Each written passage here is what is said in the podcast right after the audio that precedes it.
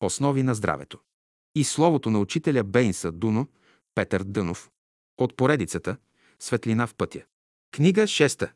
Задачата на човека е да се научи правилно да се храни, да пие вода, да диша, също така той трябва да мисли, да чувства и да действа правилно.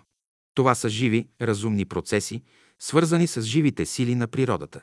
Тези процеси определят развитието на човека. От тях зависи и неговото бъдеще. Съставили Трендафила Бълдевска и Ангел Сете. Керметчиев. Сътрудник Димитър Чернокожев. Предговор. Красив е животът, който Бог ни е подарил. За да му се радвате, за да изпълним съкровените си желания, за да постигнем идеалите си, за да осъществим плановете си, за да решим задачите си, за да превъзмогнем мъчнотиите си, за да сме работоспособни, за да се развиваме и вървим напред и нагоре, за да сме доволни и щастливи, за да има мир и радост в душата ни, за всичко това ни е необходимо здравето. Човек не осъзнава здравето, което го има. Но щом го загуби, тогава го оценява и търси. Защо идва болестта? Защото сме нарушили космичните закони отклонили сме се от правия път, сгрешили сме някъде, съзнателно или несъзнателно. За да сме здрави, трябва да живеем правилно. Ние не всякога знаем как да живеем. Именно как да се храним, какво да ядем, как и какво да пием, как да дишаме, как да се движим и така нататък. Трябват ни положителни, изпитани знания, които трябва да освоим да приложим и да ги направим наши навици. Здраве – това значи съзнателен, организиран живот, съобразен с космичните и природните закони.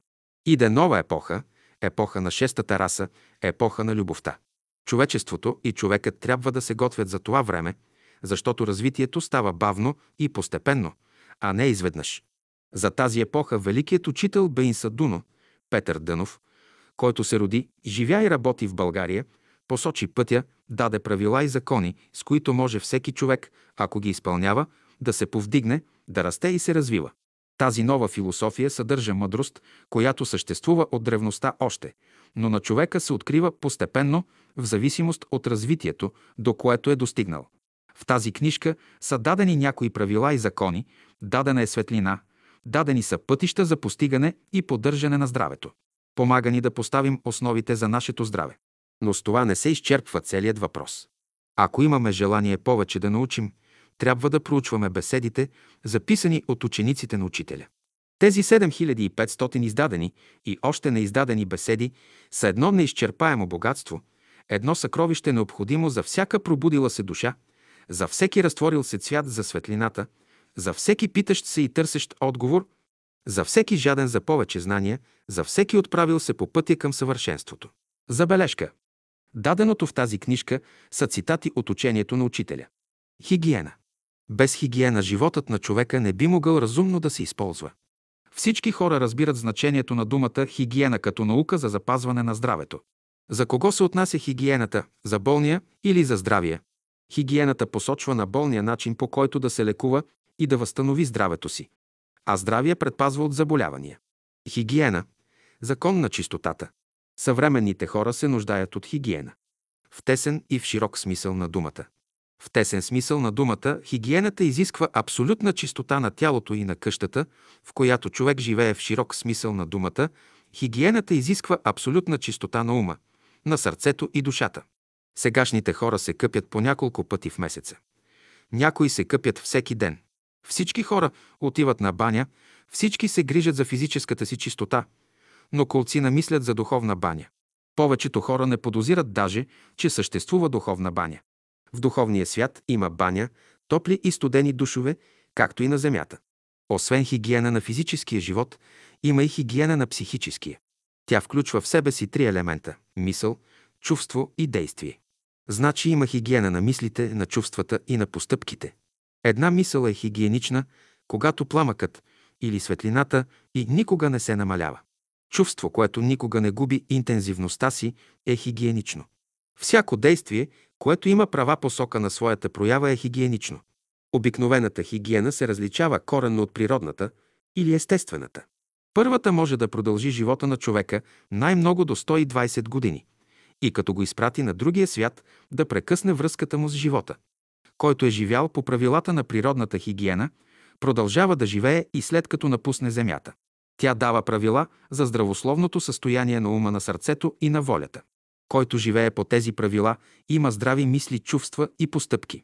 Няма нещо по-реално от светлината, от въздуха, от водата и от хляба. Хляб, вода, въздух и светлина – ето четирите елемента, проводници на живота.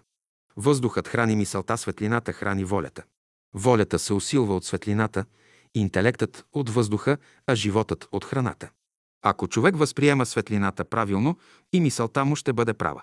Както физическата храна поддържа човешкия живот, така и светлината, като кондензирана енергия, поддържа човешкия дух. Който не приема тази храна, той остава умствено слаб. Задачата на човека е да се научи правилно да се храни, да пие вода, да диша, също така той трябва да мисли, да чувствува и да действа правилно. Това са живи разумни процеси, свързани с живите сили на природата. Тези процеси определят развитието на човека. От тях зависи неговото бъдеще. Само онзи знае силата на въздуха, на водата, на хляба, което се е лишил от тях.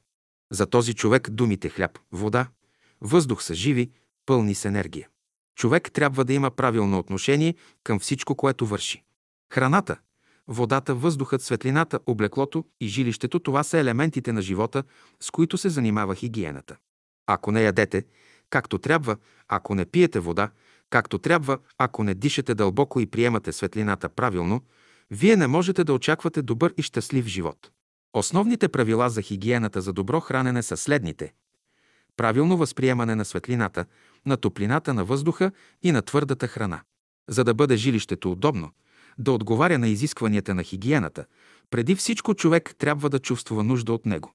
После той трябва да съзнава, че има нужда от прозорци и да знае колко големи да бъдат. Ако не съзнава това, той не се нуждае от никаква хигиена. Само онова жилище е хигиенично, в което човек през целия ден изпитва радост. Друг елемент на хигиената на физическия свят е облеклото. Хигиенично облекло е това, което приляга добре на тялото, направено е от мека материя, приятна на пипане и същевременно добър проводник на светлината и топлината. Добър проводник на живите сили на природата. Хигиеничното облекло прави човека радостен и разположен. Той се чувства в него толкова удобно, като че е част от тялото му. Мнозина пренебрегват хигиената на облеклото и следват строго модата. Обаче модата няма нищо общо с хигиената. За да спазвате хигиената на физическия свят, обърнете внимание на трите елемента жилище, храна и облекло. За да спазвате хигиената на духовния свят, обърнете внимание на другите три елемента – мисли, чувства и постъпки. Здраве. Необходимост от здраве. Новият живот изисква чисти, здрави, силни хора. На първо място в физическия свят е необходимо човек да бъде здрав. Хората сами трябва да търсят здравето. Болестта сама намира хората. За да може във всички случаи да запази своето вътрешно равновесие, човек трябва да бъде съвършен. Тоест да бъде абсолютно здрав физически, духовно и умствено. Това значи да разполага човек с божествено здраве. Човек трябва да бъде здрав, да се ползва от благата, които разумната природа му дава. Бог е промислил вече за човека, дал му е всичко в изобилие – светлина, въздух, вода, храна. От него се иска само будност, да не пропуща времето за получаване на тия блага. Като живее на земята, човек се нуждае от здраво тяло, да може да свърши работата, която му е възложена. Чрез тялото си човек има отношение към космоса. Всяка дисхармония, причинена някъде в тялото му, внася дисхармония и в космоса. Какво е здраве? Какво представлява здравето?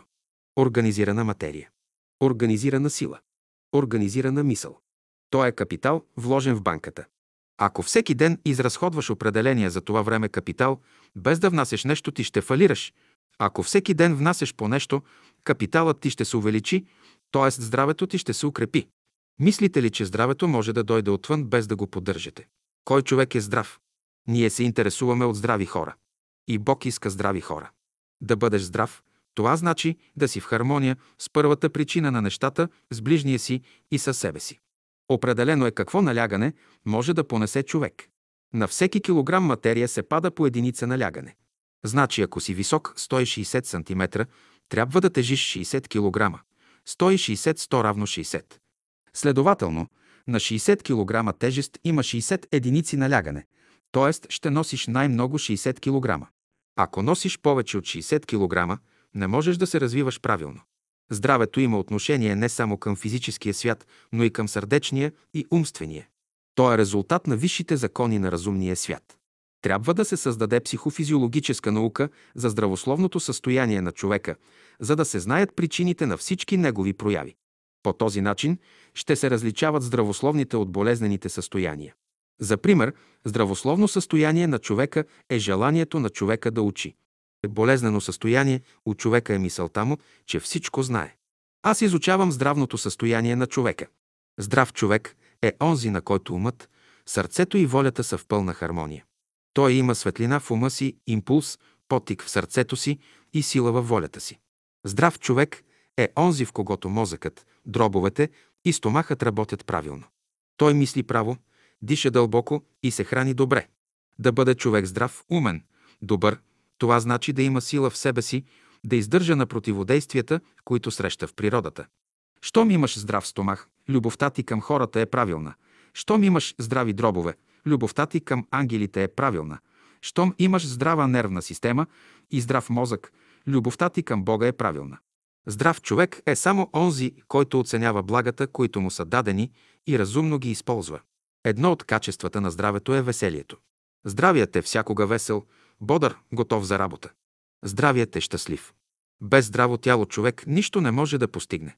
Цялото тяло на човека, отвън и отвътре, е обвито с особена материя, наречена матрикс. Когато матриксът е здрав, човек се чувства добре разположен, здрав и силен. Щом стане някакво пропукване на матрикса в организма на човека, се извършват ред химически процеси, които се отразяват болезнено върху него. Здравият не се нуждае от обич, той трябва да обича. Ако искаш първо теб да обичат, а после ти да обичаш болен си, ако първо ти обичаш, а после тебе обичат, здрав човек си. Ако си болен, здравият ще те обича. По какво се познава човекът на любовта? Той е здрав, сладко яде, сладко спи, работите му се нареждат добре. Като прави добро, човек се храни духовно. Ако няма разположение да прави добро, това показва, че той е болен, т.е. в духовно отношение сърцето му не е здраво. Да бъде човек духовно здрав, това подразбира здрави и устойчиви чувства. Докато ореолът на човешката глава свети, човек е здрав и вярва в живота и любовта. Когато е здрав, човек не търси лекар. Новият ред на нещата изисква точно обратното да търсиш лекар, когато си здрав. Как да бъдем здрави? Човешкият организъм е построен върху разумна закони. Който разбира тия закони и ги спазва, той е здрав като канара. На какво се дължи здравето на човека? На добрата храна, на чистия въздух и на светлината. Ако искаш да бъдеш здрав, ще се храниш чрез устата, с физическа храна, чрез очите, с светлина, а чрез носа, с въздух. Човек трябва да бъде добър, за да бъде здрав. Здравето се обославя от доброто. Без добро няма здраве. Значи доброто, добродетелта, е първото условие за здравето на човека.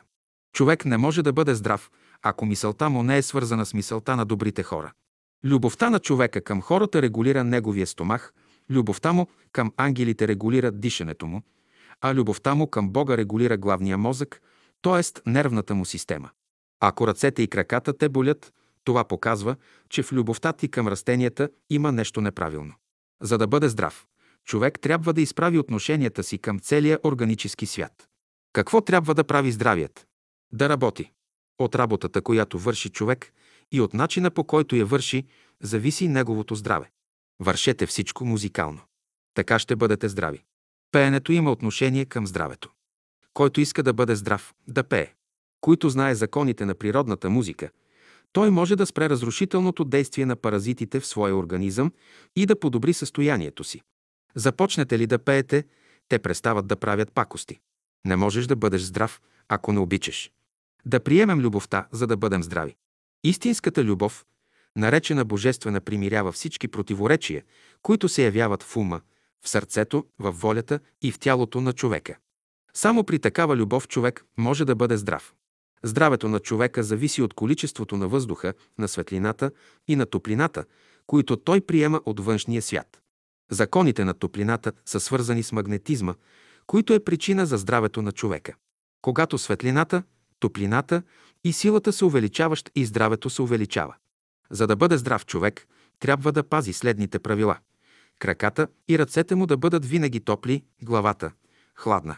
едва топла, но по никой начин гореща. Усети ли горещина в главата, веднага трябва да вземе мерки. Това показва някакво болезнено състояние. Кожата на тялото трябва да бъде малко мазна. Ако е суха, груба, това показва коравина на чувствата.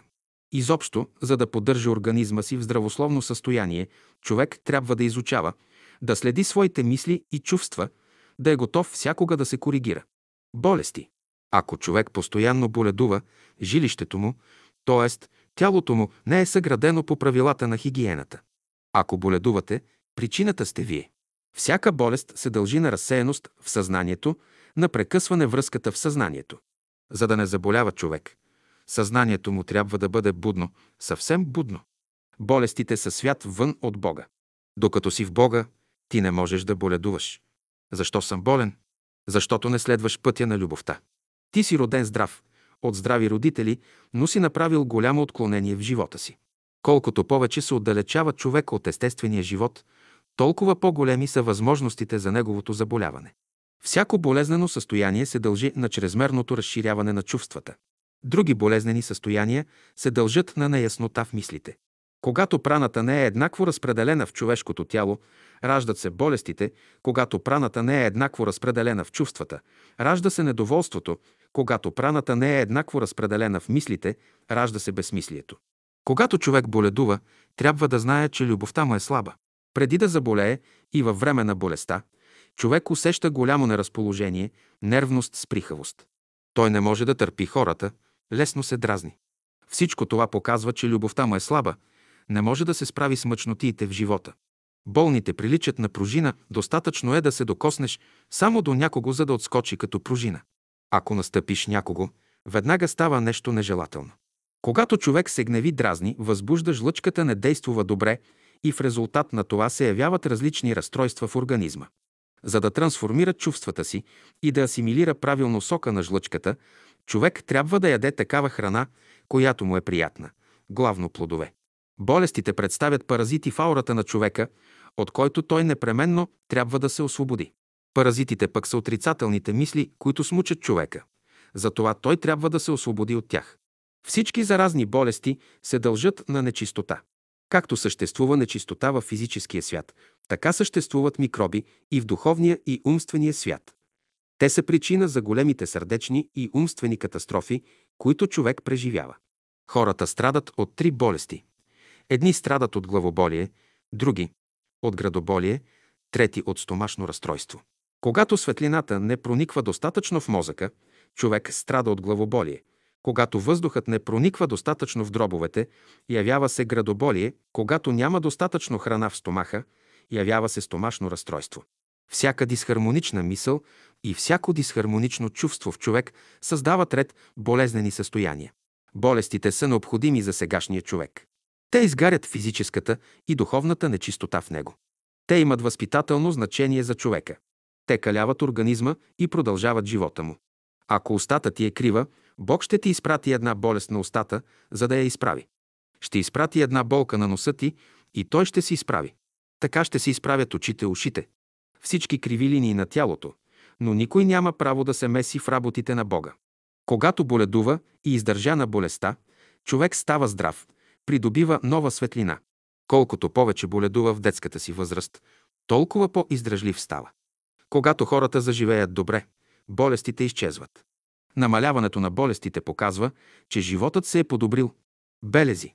Истинският лекар трябва да познава преди всичко признаците и проявите на здравия организъм, за да може да ги сравнява с болния. Изкуство е да определиш диагнозата му поне 10 години преди да е заболял, за да вземе мерки предварително. Това може да направи онзи лекар, който познава окултните науки. Ако искате да знаете дали ви предстои някаква болест или някакво болезнено състояние, наблюдавайте ногтите си. Появи ли се на ногтите някакво бяло петно, ще знаете, че ви предстои да минете известна болест. Ако петната са на лявата ръка, те имат едно значение, ако се явяват на дясната ръка, те имат друго значение. Белите петна на ногтите говорят за голямо напрежение на нервната система, което води към заболяване. Тези петна се явяват още и при големи душевни сътресения. Няма нищо страшно в появяването на белите петна. Те са предупредителни белези, които карат човека да вземе мерки срещу тях, т.е. срещу болезненото състояние, което предстои да дойде.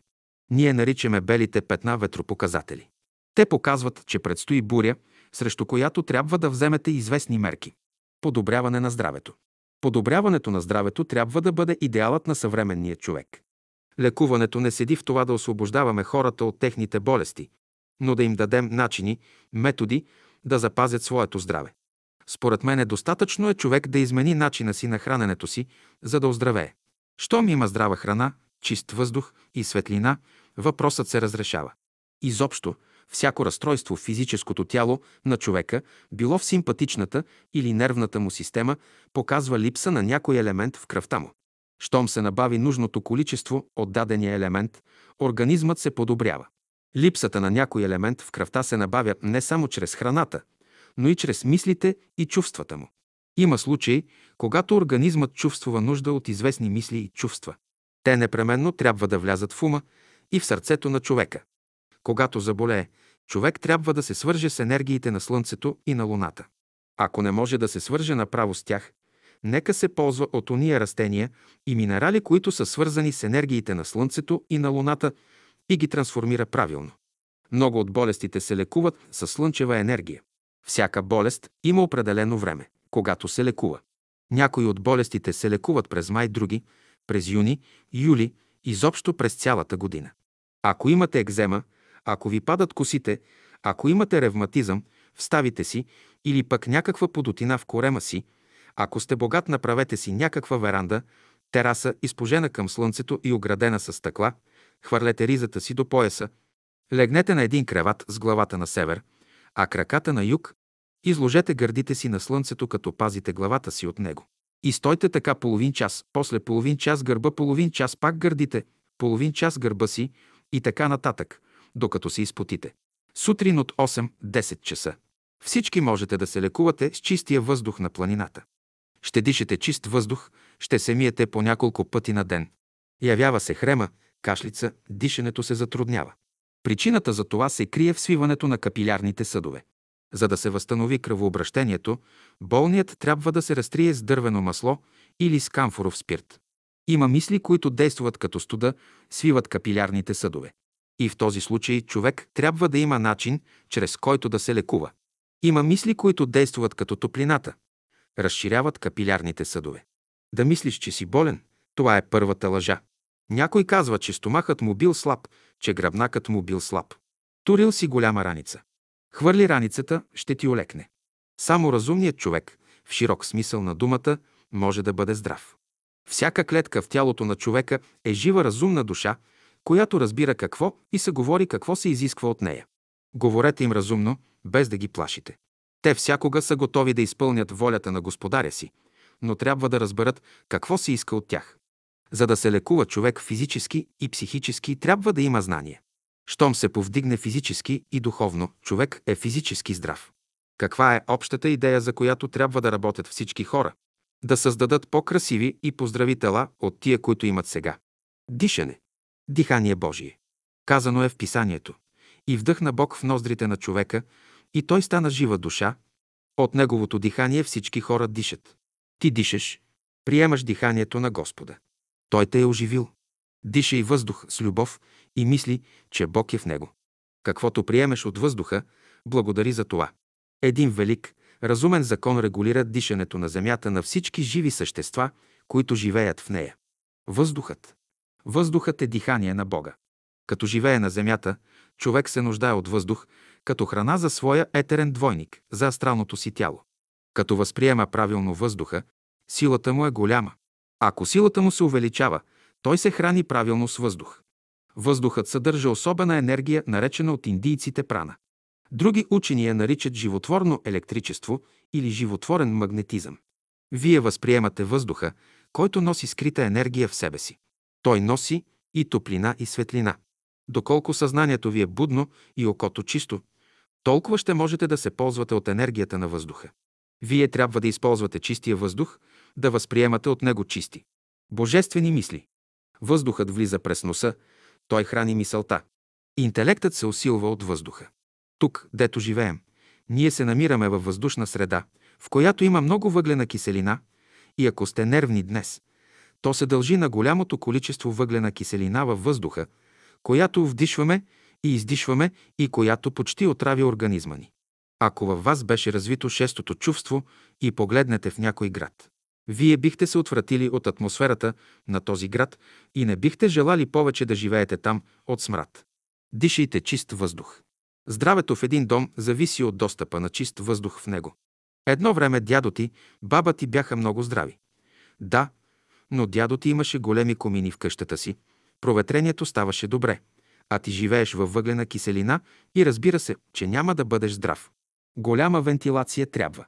Щом се запролети, започнете всяка сутрин да излизате на разходка. Колкото по-рано излизате, толкова по-добре. Излизайки на открито, на чист въздух, далеч от градския прах и дим, посветете за дишане, за гимнастика поне един час. След това можете да започнете работа, която ви предстои за деня. Правите ли тия разходки, работите ви ще вървят по-добре, отколкото ако стоите в стаята си и работите. Използвайте всеки чист въздух. Какъв въздух е нужен на човека? Планински. Праната.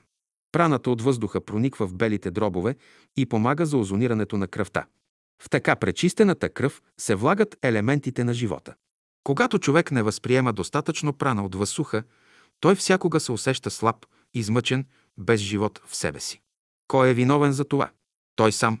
Вие сте дошли на планината не само за чист въздух, както мнозина мислят, но сте дошли още и за прана. Тоест за животворните сили на електричеството и магнетизма. Дробовете приемат праната най-добре сутрин. Дишането. Ако не дишаш, не можеш да живееш. Човек диша, за да поддържа живота, горенето на своя организъм. Без дишане не може.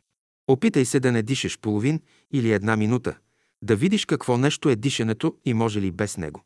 Трябва да се обръща внимание на дишането, понеже е свързано с мисълта. Говоря ви за дишането, но вие не дишате. Някога умът ви се притеснява, мозъкът ти се стеснява, не знаеш как да си помогнеш. Ще дишаш дълбоко, да ти е приятно.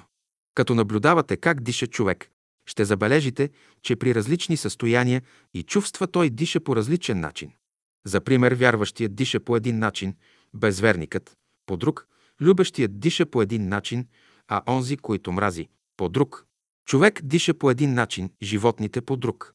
Грамадна е разликата между дишането на човека и това на животното. Като изучавате дишането на човека и на животните, ще видите, че те се различават по темпа на дишането. Ако човек изгуби темпа на своето дишане и попадне в темпа на животинското дишане, той придобива нещо животинско. Ако диша като животните, човек никога не може да има светла възвишена мисъл. Ти никога не можеш да мислиш като човек, ако дишаш като животно. Вие не може да измените мислите си, ако не измените дишането си. И обратното е вярно, вие не можете да измените дишането си, ако не измените мисълта си. За да изучите темпа на човешкото дишане, вие трябва да наблюдавате дишането на обикновения човек, на талантливия, на гениалния и на светията. Добрият диша по специфичен начин, различен от начина на лошия. Добротата създава условия за правилно дишане. Дишането е първото условие, което придава на човека известни добродетели. Дишането е мярка за определене степента на човешкото развитие. Органи на дишането. Всяка божествена енергия, която слиза отгоре, трябва да минава първо през дихателната система, а оттам да се качи в ума и после да слезе в сърцето. В белите дробове има повече от 600 милиона клетки, затворени в малки стайчки, в малки лаборатории. Когато въздухът влиза в белия дроб, всяка от тия клетки за кратък момент изпълнява двойна служба – физиологическа и психическа. Сложна е работата на тази работници, които имат крайната задача да пречистят кръвта. Крайната цел на дишането като психически процес е пречистването на мисълта. Белият дроб представлява сложна лаборатория, в която се кръстосват много енергии. Той е представител на един виш свят и служи за трансформиране енергиите, които идат от центъра на Земята. Мисълта има отношение към белия дроб, чувствата към черния дроб. Затова именно казваме, че човек диша едновременно с белия и с черния дроб. Колкото по-отворени са ноздрите, толкова по-дълбоко и пълно е дишането. Когато здравето на човека се колебае, носът му постепенно се стеснява. Ноздрите му прилепват, свиват се. За такъв човек се казва, че скоро поп ще му пее. Човек не диша само през носа си, но и чрез порите на цялото си тяло. Ако се запушат порите на тялото с восък, човек веднага умира. Защо се къпе и мие човек? За да бъде чист, да отвори порите на своето тяло, да диша през кожата. Това се постига чрез систематично изпотяване. Чрез изпотяването се отварят порите на кожата и организмът започва да диша правилно.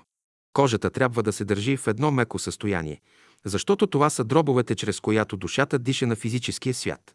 Човек има около 7 милиона пори на кожата си, които трябва да се отворят, да влиза през тях божественото дихание. Съзнателно дишане. Човек смята, че дишането е естествен процес, който става механически. Дишането трябва да бъде съзнателно, защото е във връзка с мисълта. Животните дишат несъзнателно. Те не знаят какво представлява дишането и защо дишат. Следователно, ако не знае защо диша, човек минава за животно. При дишането трябва да вземат участие умът, сърнето и волята. Ако те не вземат участие при дишането, човек не се ползва както трябва от въздуха. Той го приема механически. Ако при дишането съзнанието на човека не е будно, той не може да възприема благата, които са скрити във въздуха. При съзнателно дишане и божественият живот взема участие. Здравето е свързано с съзнателното дишане. Ето защо, поне по три пъти на ден, сутрин, на обед и вечер преди лягане, човек трябва да употребява по 10-15 минути за дишане. Когато диша, човек трябва да благодари за въздуха, който приема, както и за благото, което се крие във въздуха. Това значи съзнателно дишане. Който диша правилно и съзнателно, може да се нарече истински човек. Положение при дишане. Дишайте с радост и любов, с лице засмяно, изправени. Гръбнакът ви да образува успоредна линия с правата, която съединява центъра на Слънцето с центъра на Земята. Гърдите напред изпъчени. Правилно дишане.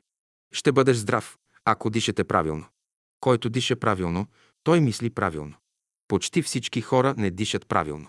Те поемат въздух и го изпращат само в горната част на дробовете, дето създават вътрешно наслояване.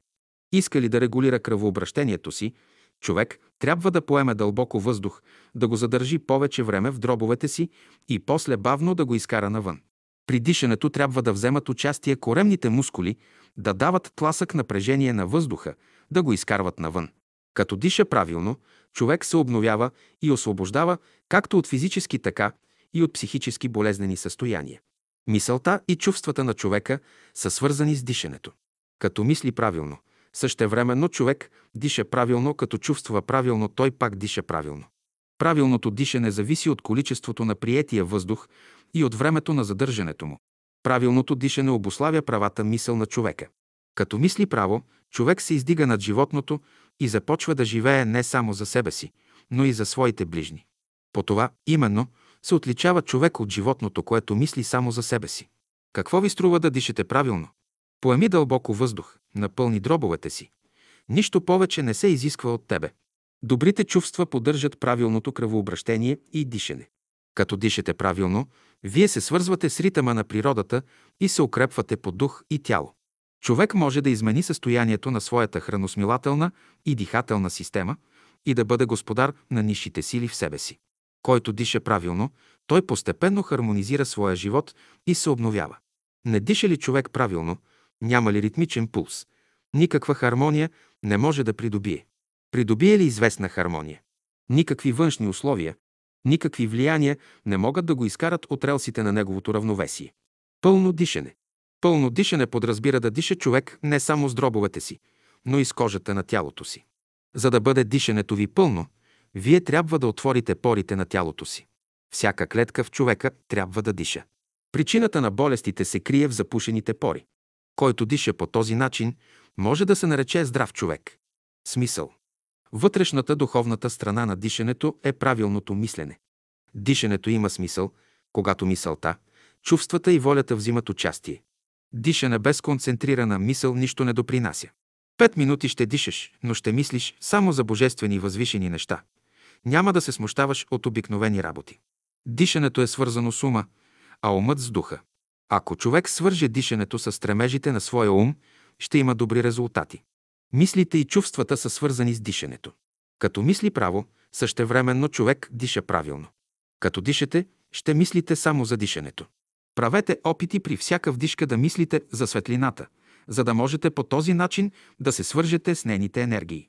Тези енергии се намират във въздуха, отдето трябва да ги извлечете. Като мислите за благоуханието, ще извлечете от въздуха друг вид енергии. Като мислите за сладостта, ще извлечете трети род енергии. Ако дишането се придружава с вътрешна мисъл, този процес ще се използва правилно. Правилното дишане изисква спокойна и красива мисъл. Когато дишате, не мислете за нищо друго, освен за въздуха, който приемате. Знаете, че Бог е във въздуха и трябва да се държите пред Него с всичкото уважение и почитание. С любов. Ако не обичате въздуха, който дишате, нищо няма да ви даде, само ще влезе и ще излезе. Ако го обичате, ще остави нещо ценно във вас.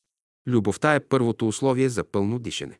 Като диша човек, трябва да оценява въздуха като невидяно благо. Който люби, разширява дробовете си. Когато човек възприема едно благо съзнателно, с благодарност, любовта започва да действа в него и го повдига. Дълбоко дишане. Ако диша дълбоко, човек ще живее повече време на земята.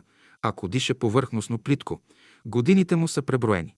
Съвременните хора дишат само с горната част на дробовете, а това е недостатъчно. Те поемат въздух и го изпращат само в горната част на дробовете. При това плитко и слабо поемане на въздух, те нямат сила да го изкарат навън, следствие на което част от нечистия въздух остава в дробовете, дето става вътрешно наслояване. Долната част на дробовете не се пълни с въздух, поради което кръвоносните съдове в тази част губят своята еластичност и човек се задушава. Това дишане е неестествено, повърхностно, горно дишане.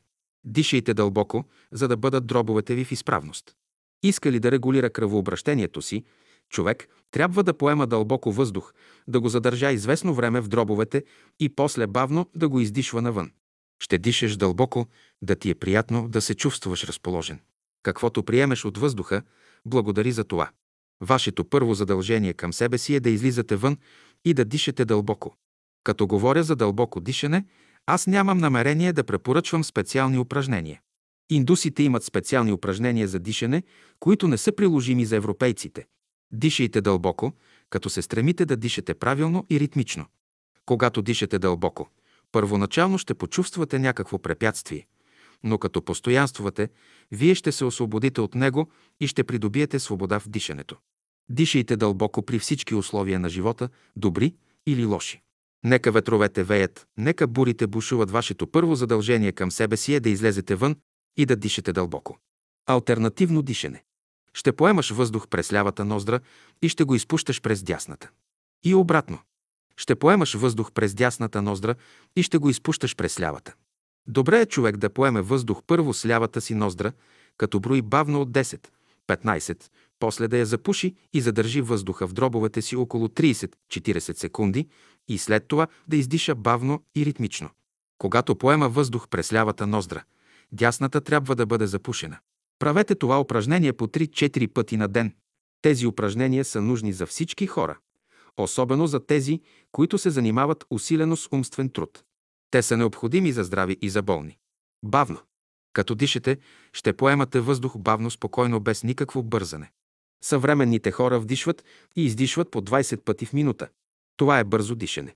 При бързото дишане окисляването на кръвта става бързо, поради което част от нея не може да се пречисти. Тази е причината, дето много хора имат повече нечиста, венозна кръв в организма си, отколкото чиста. При бързото окисляване на кръвта горенето в организма става неправилно, вследствие на което една част от горителните материали не могат да изгорят и се натрупват във вид на отайки по артериите и вените. Който диша бързо, има слаба воля. Който иска да усили волята си, трябва да диша бавно, ритмично. Останете ли половин или един час свободни, дишайте дълбоко. Отправете мислите си нагоре към Бога, свържете се с Него и започнете да дишате ритмично. Задържане. Няма по-голямо благословение за човека. Да диша бавно и да задържа въздуха в дробовете си, докато приеме жизнената сила. Тоест праната, която носи в себе си. Докато не усетите тази сила в себе си, не изпащайте въздуха навън. Докато дробовете не се надуят като мехове и не разширят гръдният кош, не трябва да изпащате въздуха навън. Колкото повече задържа въздуха в дробовете си, толкова повече енергия приема от него. Колкото повече задържа, толкова е по-силен. Ако човек иска да знае колко е силата му, нека проследи по часовник продължителността на задържането на въздуха в дробовете си. От това зависи успехът на неговите предприятия. Задържайте въздуха дълго време в дробовете си, за да калите нервната система, да не се влияете и дразните от това, което виждате в живота. Вдишки. Като диша човек прави в минута 10-12 вдишки и издишки. Щом заболее, броят на вдишките се увеличава. Колкото броят на вдишките се увеличава, животът се съкръщава. Ще помните, когато дишате, обикновено ще правите по 10, две вдишки в минута. Когато се упражнявате в дишане, ще правите по 4 минус 1 вдишки и издишки в минута. Ще започнете с 4 и постепенно ще слизате. Ако стигнете до една вдишка и издишка в минута, вие сте придобили много нещо. Който прави 25 вдишки в минута, едва ще доживее до 25 години. Който прави 24 вдишки в минута, ще живее 26 години. Който прави 23 вдишки, ще живее 28 години. Който прави 22 вдишки, ще живее 30 години. Който прави 20 вдишки, ще живее 35 години. Това са приблизителни числа, а не абсолютни. Колкото по-надолу слизате в вдишките, толкова повече се увеличава броят на годините. Като дойдете до 4 вдишки, годините се увеличават на 85-90.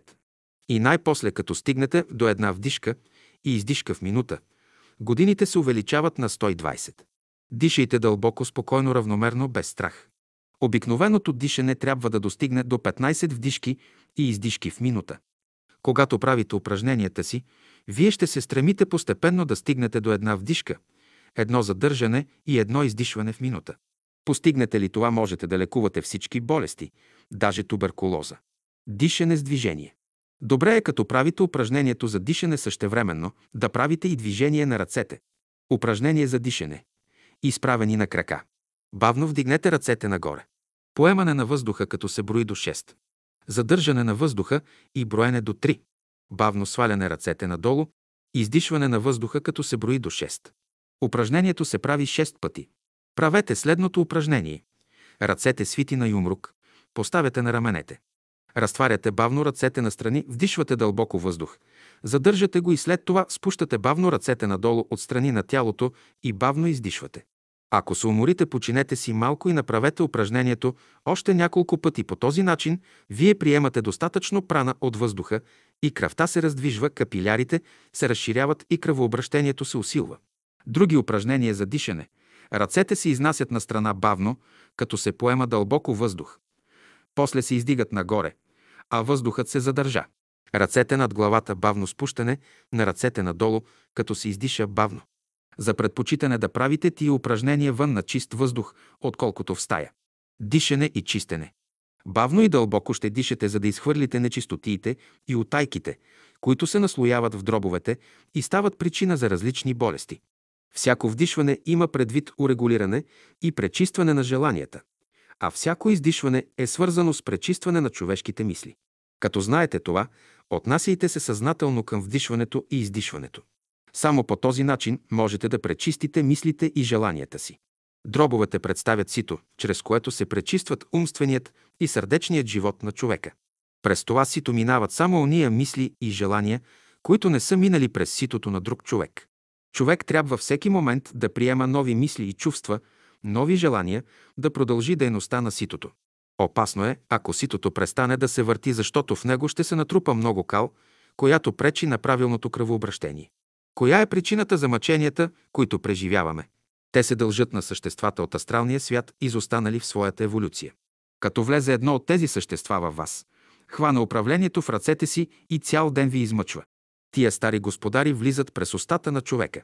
Затова в писанието е казано «Господи, постави страж на устата ми». С прозявката се променя състоянието на човека. Тия астрални същества влизат и излизат през устата на човека. Човек трябва да следи как се сменят състоянията му. Той трябва да различава състоянията си, да знае кои са негови и кои чужди.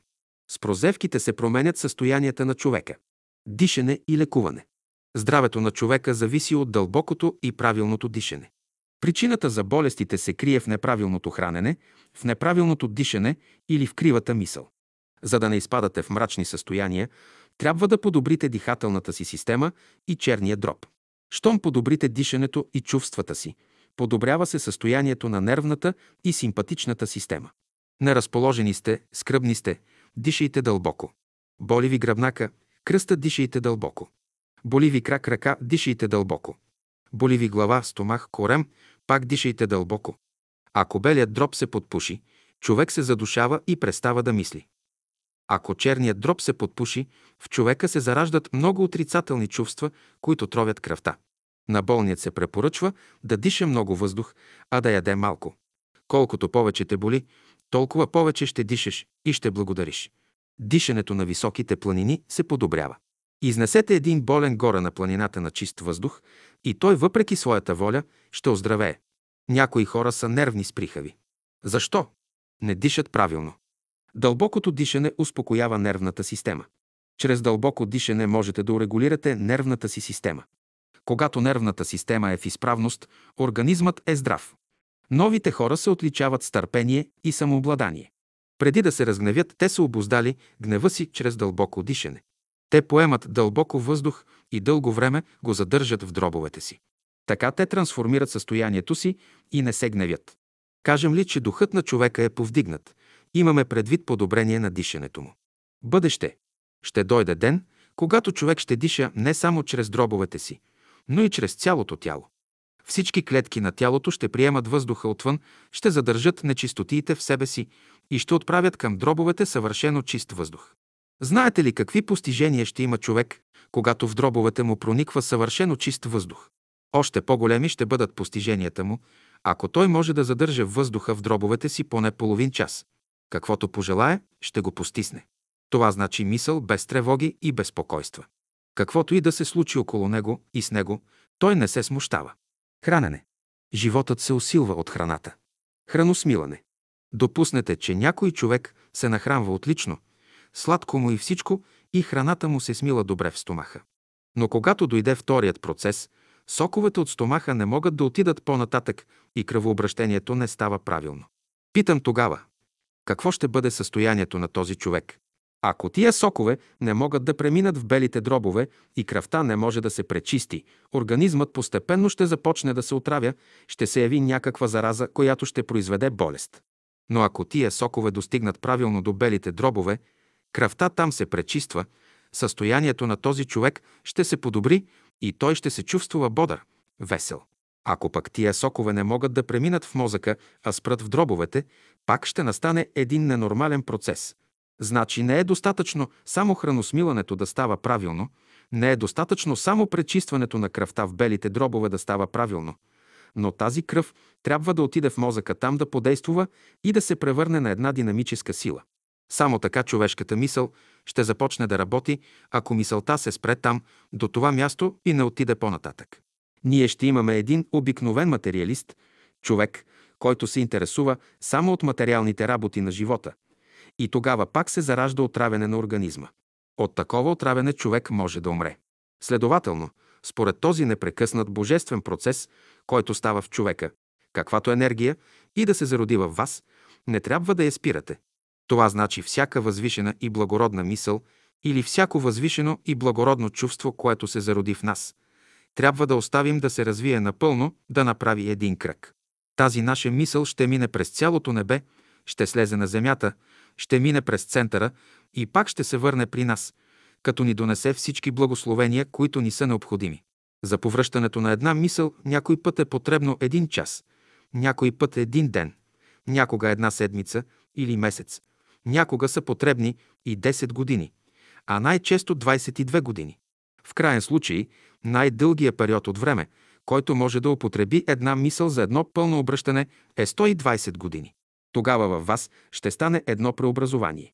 Ако храната, която приемате в себе си, не се сдъвче хубаво, не се разпространи из цялото тяло, не се възприеме от ума, сърцето и душата ти не се превърне в една динамична сила, за да се използва в света за работа за Господа, до тогава в тебе няма да се роди плод. Яденето. Когато човек иска да живее, той трябва да се храни. Яденето и пиенето в света е предаване на духовна енергия, която се възприема от храната. Човек трябва да се храни с такава храна, от която да може да придобие духовна сила, необходима за неговото развитие. Какво съм придобил, като съм се хранил години наред, по три пъти на ден? Всичко, което имаш днес и с което разполагаш, се дължи на яденето и пиенето. Всички мисли и чувства са резултат на това, което си ял и пил. Ако не беше ял и пил, спомен нямаше да остане от тебе. Човек трябва да знае, че яде, за да живее. Чрез храненето човек придобива само толкова, колкото живот е влязъл в него. Човек черпи жизнени сили от няколко източника – от храната, от въздуха, от водата и от светлината. Основните правила на хигиената за доброто хранене са следните – правилно възприемане на светлината, на топлината, на въздуха и на твърдата храна. Иска ли да се развива правилно, човек първо ще приема светлината, после топлината, след това въздуха и най-после твърдата храна за тялото. Силата на човека зависи именно от храната, която той има като органическа, психическа или умствена. Храненето не е само физически процес, но и духовен. Яденето и пиенето в света е предаване на духовна енергия, която се възприема от храната. Докато е на земята, човек не може да не яде. Защо трябва да ядем? Направи в пит да не ядеш два, три дена, да видиш каква сила ще имат мисълта и чувствата ти. Без ядене не може. Храната създава човека, тя го повдига, но и понижава. Като срещнеш истината, ще можеш свободно да ядеш. Като срещнеш мъдростта, ще знаеш как да ядеш, като срещнеш любовта. Ще знаеш как да използваш храната, която си приел. Човек се нуждае освен от физическа, още и от духовна храна. Като прави добро, човек се храни духовно. Чрез храната човек възприема външните необходими материали за съграждане не само на тялото си, но и на душата. Който е гладувал, само той знае какво нещо е яденето. Само гладният яде сладко. Не е ли гладувал, човек яде механически, което нищо не допринася. Дългият живот зависи от правилното хранене. Ако знае как да се храни, човек може да живее повече време. Какво да ядем? Природата е сложила богата трапеза пред всеки човек, пред всяко живо същество, но никога не казва какво трябва да яде и как трябва да яде. Всеки сам трябва да избира съответната храна. За да прогресираш, трябва да знаеш каква храна да ядеш. Бъдещата хигиена изисква хората с развити чувства, по вътрешен път да познават каква храна да употребяват и отде да я приемат. Всеки трябва да познава организма си и да го храни със съответната храна, както в физическо, така и в психическо отношение. Човек трябва да се храни с такава храна, от която да може да придобива духовна сила, необходима за неговото развитие. Той не трябва да яде каквото намери, но да знае каква храна отговаря за неговия организъм. Чуете ли някой да казва, че може да яде каквото намери? Знайте, че той е отворил вратата на организма си за всички болести. Природата е създала всевъзможни храни и всеки трябва да се храни с специална за своя организъм храна, всеки човек, всеки напор. Всяко общество трябва да избира подходяща храна, която да дава най-добри резултати. Някои храни са общи за всички хора, но има храни, които са специални. Всеки човек трябва да знае коя храна е определена специално за него. Яде ли храна, която не е за него, той се натъква на страдание. Всяка храна, която не съответства за даден човек, предизвиква разстройство в неговия организъм. Никога не яш нещо, което не обичаш.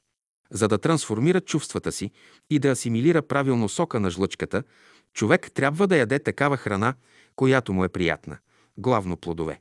Човек се нуждае от разнообразна храна. Аз съм опитал всички методи на ядене, с които хората се хранят. Според мене, само хлебец е най-хубавата храна. Колкото кокошки и агнета е изял човек в живота си, на толкова ще служи. Такъв е законът в природата. Нарушеното равновесие трябва да се възстанови. Следователно, вие сте свободни да ядете каквато храна искате, но ще знаете, че за всичко това ще плащате със слугуване. Храната. Под храна разбираме онова, което човек възприема чрез ума, сърцето и стомаха. Искате ли да бъдете физически здрави, пазете хигиена на храненето, като правите избор на храната. Храната определя здравословното състояние на човека.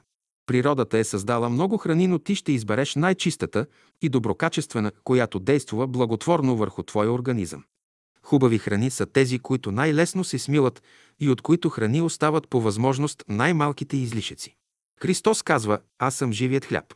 Който ме яде, той има живот в себе си, значи само живи неща се ядат. Яще живия хляб, пийте живата вода, за да станете такива, каквито трябва да бъдете.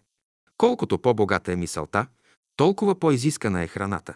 Тя пък определя устройството на мозъка и на тялото изобщо. Значи качеството и подборът на храната зависи от мисълта. Колкото по-възвишена е храната, толкова по-възвишени са чувствата на човека. Грубата храна огробява хората. Яж здрава, първокачествена храна. Колкото по-чиста е храната, толкова по-здрав ще бъде човек. Храната, която човек употребява, трябва да бъде и физически, и психически чиста, без никакви примеси и лоши влияния. Човек трябва да знае каква храна приема. Жената казва на мъжа си, добър е фурнаджията, от който взе хляба. Фурнаджията е добър, но брашното не е добро.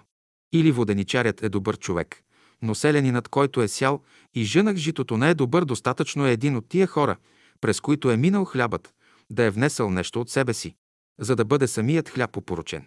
Човек не може да употребява някаква храна, ако не чувства към нея някакво разположение и вкус. Ние трябва да живеем само с хляб, с житни зърна и всякакви плодове. Плодовете са първата храна на човека. Онзи, който иска да реформира, да организира своето тяло, най-първо трябва да се храни с жито, ориз, царевица, а после с плодове.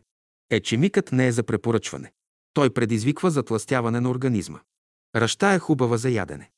В кой вид житото е по-хранително? Варено жито или печен хляб? Според мен вареното жито е по-хранително от хляба. Аз предпочитам сурово жито пред топлия печен хляб. В житото има витамини, които при печенето на хляба изчезват. При меленето на житото с воденичен камък се губи голяма част от неговата хранителност. Имаш неврастения, яш грах. Страдате от ипохондрия, яш жито. Този човек е много сприхав, дайте му да яде царевица. Еди кой си не обича да устоява на задължения, дайте му да яде ръж. Защо трябва да се храним с хляб? Заместете хляба с нещо друго и вижте какъв ще бъде животът ви. Вие сте в това положение благодарение на хляба. Преди употребата на хляба животът е бил много тежък. С употребата на хляба животът се е подобрил. За усилване на мозъчната енергия се препоръчва орехи, но трябва да се знае как да се ядат. Също така се препоръчват различни растения. Искате ли да се ползвате от хранителността на боба, гответе го без приправки. Варете боба с чиста вода и една-две глави лук без дървено масло. Като го сварите, турете малко сол. Бобът съдържа специално масло, което не е в съгласие с другите масла. Бобът не приема нито чушки. Никога не яще боб, който е стоял в избата ви повече от една година. Фасула да го вариш в две води. С първата вода ще очистиш блажните лекета, а във втората ще нарежеш малко лук. Първата вода на фасула трябва да се хвърли, защото е опасно. Ти трябва да вариш фасула най-малко в две води, за да извадиш нещо от него. Избягайте еднообразна храна. Ако една храна не се приема от стомаха, да се замени с друга. Не се препоръчва люти, много кисели и сладки храни. Американците имат някои слабости. Например, лятно време, в големите горещини, те пият студени сиропи или ядат ледено. Резките смени не са на място. Когато състоянията на човека се сменят бързо, тогава злото си пробива път. Човек сам трябва да си приготвя яденето, да не очаква на хората. Знаят ли хората каква храна трябва да употребяват в понеделник, каква във вторник, в сряда, в четвъртък и така нататък? Знаят ли какво да ядат сутрин, какво на обяд и какво вечер? Адам, който е живял в рая и се хранил с най-интелигентните растения и плодове, се отличава с голяма ученост. Учен човек бил Адам, но като напуснал рая, изгубил знанията си, защото бил лишен от онази храна, която имал в рая. Храната го правила учен, който храни ума, сърцето и тялото си с чиста, доброкачествена храна. Той става добър, разумен човек. Преди всичко човек трябва да се домогне до живия хляб, който се крие в Словото Божие. Щом намери този хляб, той ще разреши въпроса за хляба от камъни. Словото Божие е висша духовна материя, от която могат да се извадят екстракти за поддържане на човешкия живот. Всяко същество използва храната, която му се дава, според степента на своето развитие. Бог е предвидил храна за всички живи същества, и то не само за една година, но през целия им живот. Да ядем ли месо? Бог е направил човека да се храни с плодове, а вие ядете месо. Местната храна е внесла такава отрова във вашия организъм, че днес той представлява сбор от нечистотии. Вижте какво представят месоядните. От храната, която употребяват, те огробяват и стават жестоки. Животът на другите същества принадлежи на самите тях, но не и на хората. Хората нямат право да се разпореждат с живота на другите същества. Който употреби за храна нещо, което не е божествено, то ще внесе в него известна отрова. Чуждото, внесено в организма, оставя своята отрова. На тези чужди вещества, внесени в човешкия организъм, се дължат противоречията и страданията в живота. Важно е човек да не спира развитието на съществата под него. Ще кажете, че човек има право да коли животните. Ако е сигурен, че като заколи и изяда една кокошка, той я повдига и помага за развитието й, има право. В противен случай не е позволено на човека да коли животните. Аз отричам местната храна, защото зная, че всички престъпления в света се дължат само на нея. Който яде месо, непременно ще пострада. Невъзможно е човек да се храни с месо и да бъде абсолютно здрав. Аз не препоръчвам местната храна по единствената причина, че съдържа недостатъчно количество светлина и топлина. Растителната, плодената храна съдържа повече светлина и топлина. По-добре е да възприемаме храната в нейното първобитно състояние, отколкото да я взимаме от фабриките. Месото на овцата не е нищо друго, освен консервирана трева, приготвена по особен фабричен начин. Като ядеш местна храна, първо време тя е приятна, накрая идат последствията. Хората казват, че растенията и животните са невежи същества, а се хранят с тях. Как е възможно тогава да се храни човек с плодовете на нишите и некултурни растения, с месото на невежите животни и да очаква, че от него може да излезе някакъв особен гений или талант? Каквато храна употребява човек, такъв става. Какво ще излезе от човека, ако продължава да се храни с говеждо и със свинско месо? От глупавото и нечистото не може да излезе нещо умно и чисто. Не може човек да се храни с свинско, с козе месо и да стане велик. Ако само една свинска клетка влезе в човешки организъм, други 4-5 клетки трябва да я обиколят и пазят да не направи някаква пакост. Когато се определя в себе си да стане вегетарианец или не, човек трябва да запита Бога какво той ще го посъветва. Ако му се каже, че не трябва да яде месо, поради отровите, които местната храна съдържа, той трябва да слуша, да изпълни този съвет. Ако не слуша съвета на Господа, никой не може да му помогне срещу тия отрови. Голям бич са те за съвременното човечество. Причината за болестите на хората се дължа именно на тия отрови. За да се изчисти кръвта на човека по естествен път, изискват се най-малко 10 поколения чист живот. Има методи за бързо пречистване на кръвта, но те се дават на малцина, само на уния, които са готови да посветят живота си за служене на Бога. При прилагането на тези методи, в 10 години човек може да пречисти кръвта си и да се подмлади. Наука е това. Хиляди години откак гълъбът съществува, но той не е изменил храната си. Той яде само зранца. Ако гълъбът може да издържи на своето убеждение и при най-лоши условия, защо ви ти да не можеш да направиш нещо? Човек трябва да е вегетарианец по убеждение. Тогава той може да асимилира храната, която възприема. Освен това, животното в човека трябва да вярва в своя господар и да знае, че храната, която му се дава, напълно отговаря за него. Всяко същество, на което сте отнели тялото, някога ще си го иска назад. Правилно хранене. Който разбира божествената мъдрост и яде по всички правила на божествената наука, той има живот в себе си. Хората трябва да се научат да ядат правилно, за да няма болни и гладни. Когато яде един, трябва да има за всички. Сегашните революции не са нищо друго, освен резултат на дългогодишно неправилно хранене. Важно е човек да се научи да яде правилно, да използва всичката енергия на храната. Когато човек възприема правилно твърдата храна и добре я асимилира, тялото му е здраво.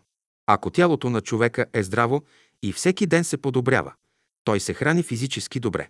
Когато умът, сърцето и дробовете приемат своята храна и тялото става възприемчиво да приема съответната за него храна, тогава казваме, че човек се е нахранил правилно. Направете опит в продължение на една седмица по правилата на божествената наука. Яще с разположение на духа, без никакво вътрешно смущение. През всичкото време бъдете хладнокръвни като Сократа. Задайте си за цел в продължение на една седмица да бъдете добри. Внимателни с всички хора, да ядете и пиете по всички правила на храненето. Вижте след това каква енергия ще придобиете, каква радост ще внесете в дома си. Кога да се храним? Правилно е човек да яде, когато е гладен. Той трябва да престъпва към храната само тогава, когато се е събудило в него специфичното чувство за ядене. Докато се вслушва в това чувство, което му подсказва кога ще яде и кога не, стомашната му система ще бъде в пълна изправност. Яш, когато си гладен, за да ти е сладко. Докато е сит, човек не трябва да яде. Гладният трябва да яде, но да не преяжда и да е доволен от храната. Човек трябва да се храни сутрин след изгрева на слънцето, а вечер преди залеза на слънцето. Как да се храним? Разумните хора се хранят заедно, братски. Абсолютно задължително е ръцете да ги измивате преди ядене, като при миенето ще казвате всичко нечисто да се измие, да се махне и отиде вън, преди да влезе храната в стомаха. Тя запитва устата какво е мнението и за нея, дали е достатъчно чиста. Когато започнете да ядете, първото условие, което ви се налага, е да изхвърлите от себе си всяко недоволство. Недоволството убива вкуса им. За такива хора казваме, че вкусът им е лишен от чистота. Ако човек се храни и изпитва недоволство от нещо, това недоволство ще предизвика някакво разстройство в мозъка. Като яде, човек трябва да е доволен. Ако седнеш пред трапезата недоволен, ти ще развалиш всичкото ядене. Трябва да ядеш със свещен трепет, да забравиш всичко около себе си, да знаеш, че нещо хубаво, което Бог е изпратил, влиза в тебе. Ще погледнеш към всички с любов. При добро разположение на духа стомахът свършва работата си добре, а при неразположение той не функционира правилно. Ето защо не е добре да яде човек, когато е гневен. Яще с разположение на духа, без никакви вътрешни смущения. През всичкото време бъдете бодри и весели. Като седнете да ядете, вие бързате по-скоро да се нахраните. Не бързайте. Седнете пред трапезата и започнете да пеете. Една минута пейте, но без песен не започвайте. Изпейте песента. Колко сладко е яденето, след това направете молитвата си и започнете да ядете. Не е безразлично как ще започнеш да ядеш, изведнъж ли ще се нахвърлиш върху яденето или ще се спреш пред трапезата, ще благодариш за това, което ти е дадено, ще направиш молитва и след тона ще започнеш да ядеш. Щом иска да изяде една ябълка, човек не трябва да пристъпва изведнъж към нея. Ще я попържи известно време в ръцете си, ще разгледа цвета й, ще я помирише, ще се разговори с нея и тогава ще яде. Човек трябва да яде и да мисли за храната, която приема, както и за храносмилането. Важно е как яде. Повечето хора ядат бързо, искат по-скоро да се нахранят. Това не е правилно. Бързото и небрежно ядене има лоши последствия за организма. Човек не трябва да яде бързо. Храната трябва да се задържа по-дълго в устата, за да може част от енергията и да се засмука от езика. Езикът възприема духовната енергия от храната, която по друг начин не може да се възприеме. Често богати хора, които разполагат с грамадни суми, страдат от разстройство на стомаха, защото не знаят как да се хранят.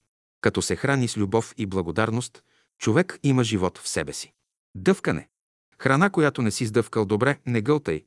Щом приемеш храна в устата си, ще я дъвчеш добре. Щом сдъвчи храната си, човек е вече свободен. Работата на стомаха не е негова работа.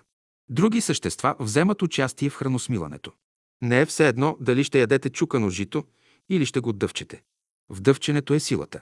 Това е вътрешно упражнение, между дъвченето, мисленето и чувствуването има известна връзка. Както дъвчеш, така ще мислиш, както мислиш, така ще чувстваш. Както чувстваш, така ще постъпваш. Тези процеси са тясно свързани помежду си. Ако дъвчете само на лявата страна, ще станете много чувствителни, ако дъвчете само на дясната страна, ще развиете повече мисълта си. За да има хармония между мислите и чувствата ви и да придобиете вътрешен мир, дъвчете и на лявата, и на дясната страна. Не можеш да имаш добри чувства и мисли, ако не дъвчеш храната си добре. Дъвченето определя чувствата и мислите на човека. Съзнателно хранене. Като яде, човек трябва да върша това съзнателно. Яденето е съзнателен процес.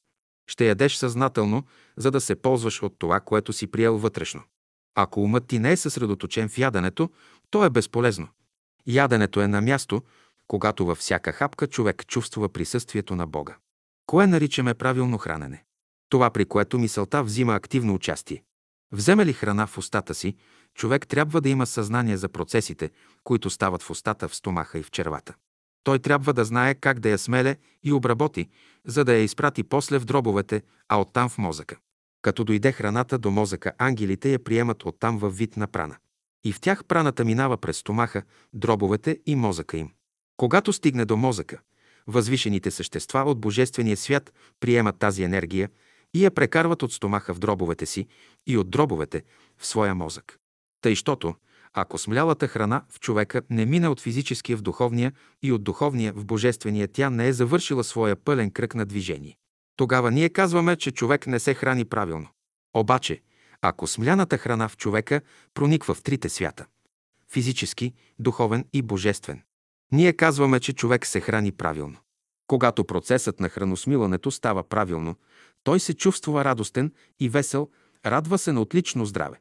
В колко време ще стане този цикъл на движение на храната, не е важно. Важно е храната да проникне в различните светове и навсякъде да остави своето. Христос казва, който ме яде, има живот в себе си. Това значи да ядеш и да вземат участие в яденето мислите и чувствата. Като седнеш да ядеш, ще мислиш, че яденето е Божие благословение. Ще ядеш с голяма благодарност. Това значи да ядеш и да вземат участие в яденето мислите и чувствата. Между тебе и храната трябва да има общение връзка. Яш храна, която обичаш и се разговаря и с нея. Това значи да употребиш жива, а не мъртва храна. Мъртвата храна не допринася никаква полза. Като ядеш, ще влагаш всичката си любов. Като ядеш, да не се яви в ума ти нито лоша мисъл, в сърцето ти нито лошо чувство и никакво отпадане на духа, и да не вижда никъде нито една грешка. Ако храненето ви не се придружава с вътрешно чувство, този процес не се използва правилно. Вътрешната духовната страна на храненето е правилното чувстване. Между храненето и чувстването съществува тясна връзка. Ако човек свърже храненето с стремежите на своето сърце, процесът ще се извършва правилно и ще има добри резултати. Тогава можем да кажем, че всеки човек, щом яде и чувства правилно, той е здрав и физически, и психически. Най-важното нещо при яденето е да ядеш с благодарност.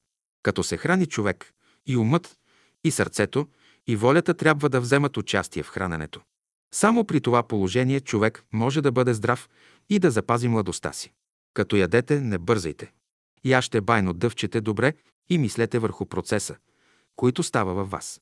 Кой съвременен човек, като седне пред трапезата да се храни, се вглъбява в яденето и се разговаря с хляба и с всичко, което е сложено пред него. Той трябва да се поразговаря първо с хляба, да разбере какъв човек го правил, после да провери кой воденичар е млял брашното и по този начин да проследи целия път, през който хлябът е минал.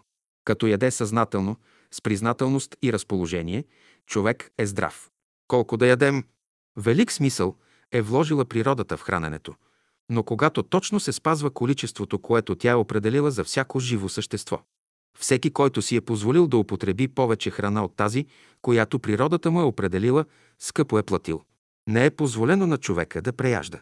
Като преяжда от една страна, той нарушава силите на своя организъм, а от друга отнема част от храната, предвидена за други същества. Съвременните хора се стремят към изобилна храна, те мислят, че всичко се заключава в изобилието и в многото ядене. Кой човек, като се хранил много, е продължил живота си и е придобил безсмъртие? Човек яде повече, отколкото трябва. Стомахът му не е в състояние да смеле храната и той повече губи, отколкото печели. Тогава той изпитва едно неразположение. Малкото храна, добре асимилирана, дава повече енергия, отколкото многото храна, недобре обработена. Как се храна организмът, когато кръвта мине през клетките на организма? Всяка клетка задържа от нея само толкова, колкото и е необходимо, а излишната част от кръвта остава да върви нататък с организма да продължава своя път. Клетките в човешки организъм нямат хамбар, в които да складират излишъка от храната. Ако клетките си направят хамбар, веднага в тялото на човека започва да се развива някакъв тумор. Образува ли се някъде из тялото на човека такъв хамбар?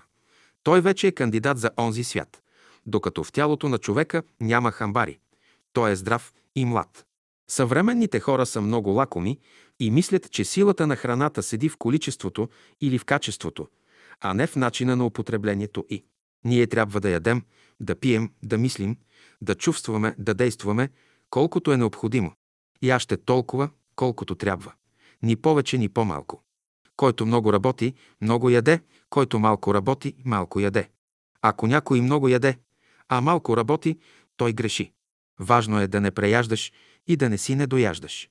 Който яде умерено, той се благославя. Ще останеш малко гладен, да не си дояждаш.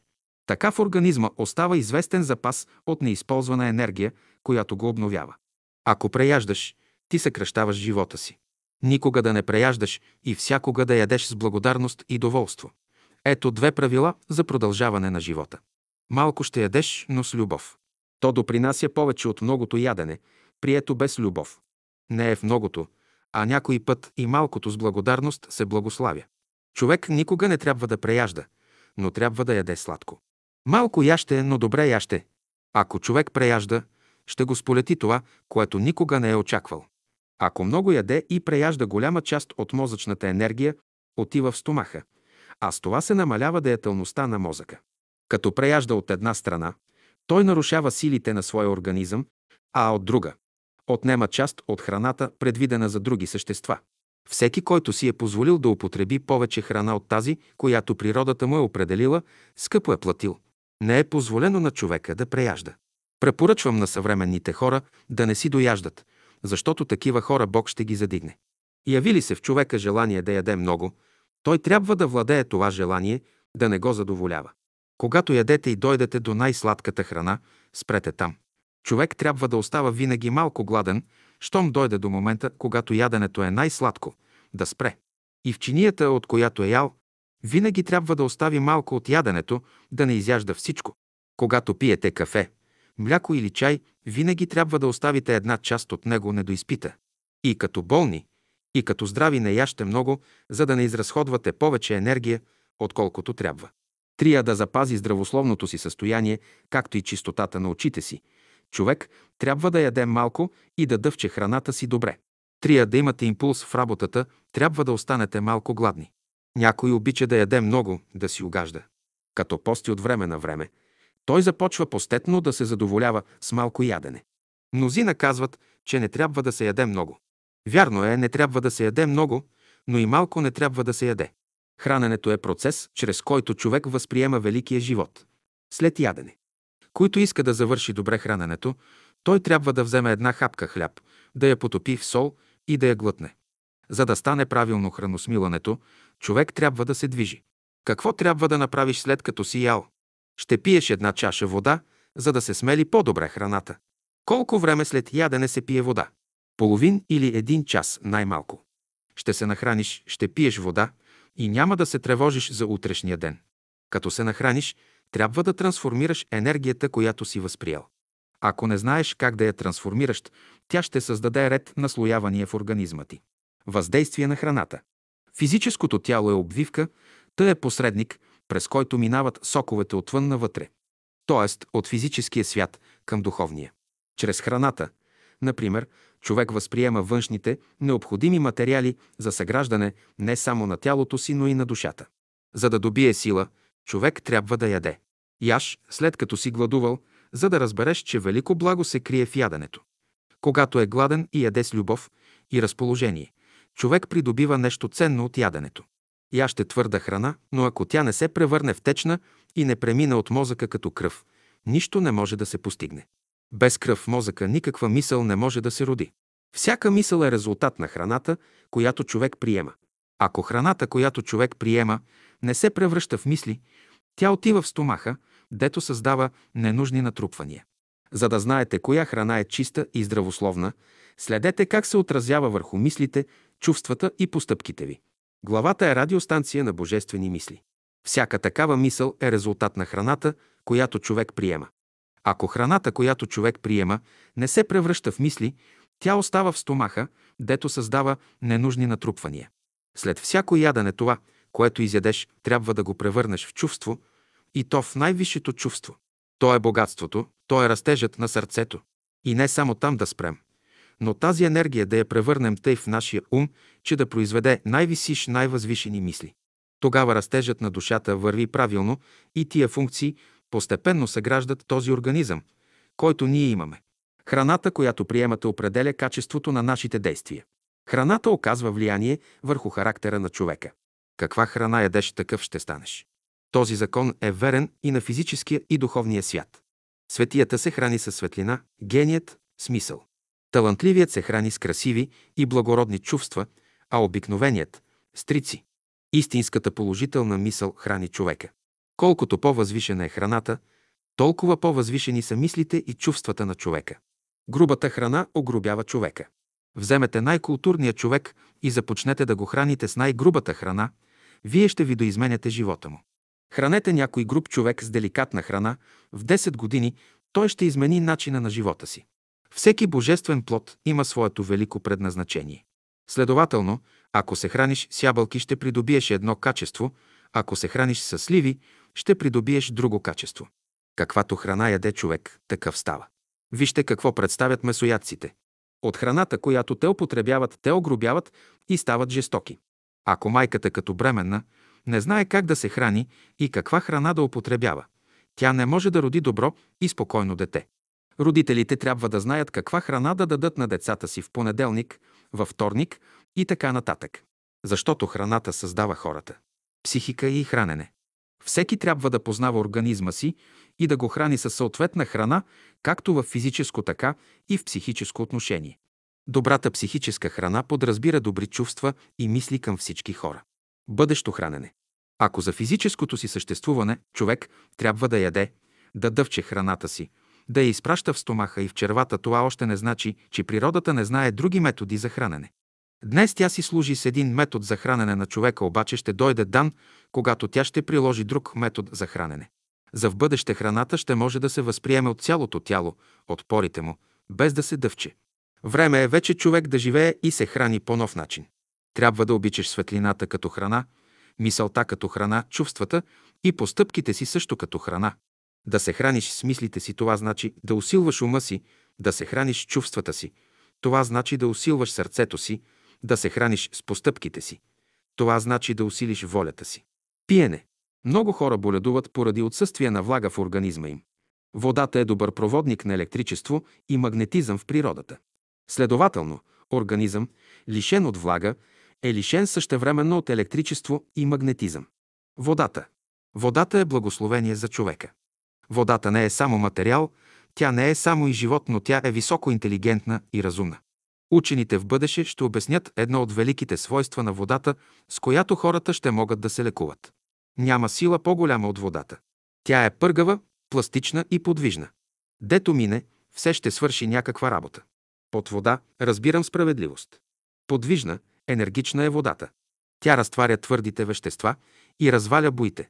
Водата не обича модерните неща. Тя цени само реалните неща, които не се изменят.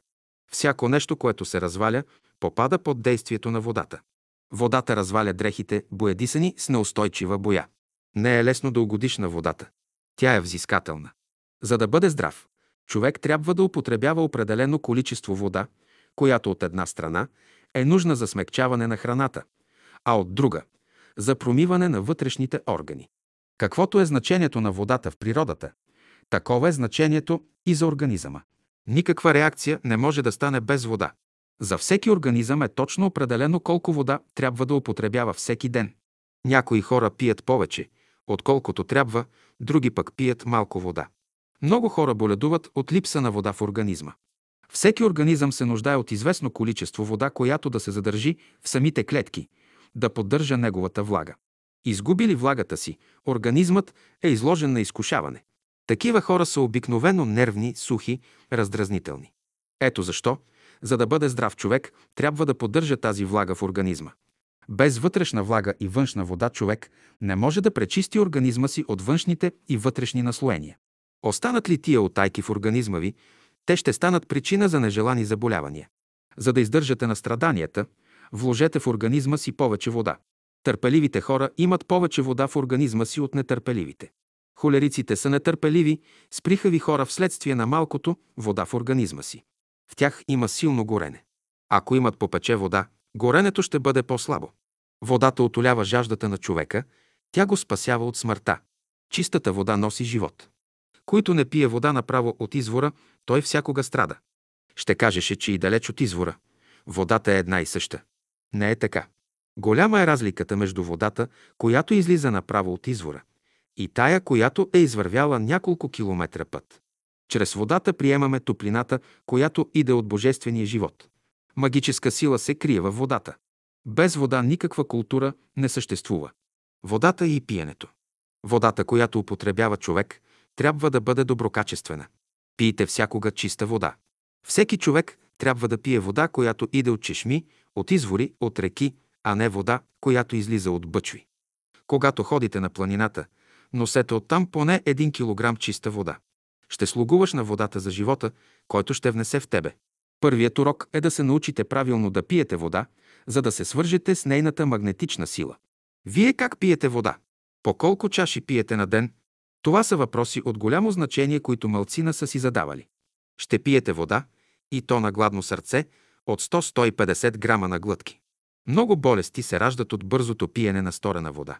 Пиете ли студена вода, съзнанието ви трябва да бъде будно. Не бързай да изпиеш цялата чаша вода наведнъж. Вземи една глътка, подръж я в устата, докато се стопли. После вземи втора, трета глътка. Ще пиеш на глътки. Ще изпивате на ден по половин до 1 кг вода, от която ще извадите необходимата храна за вашите артерии. Преди ядене можеш да пиеш вода, но след ядене не се позволява. След плодове никога не пий студена, нито топла вода. Какво трябва да направиш след като си ял? Ще пиеш една чаша вода, за да се смели по-добре храната. Колко време след ядене се пие вода?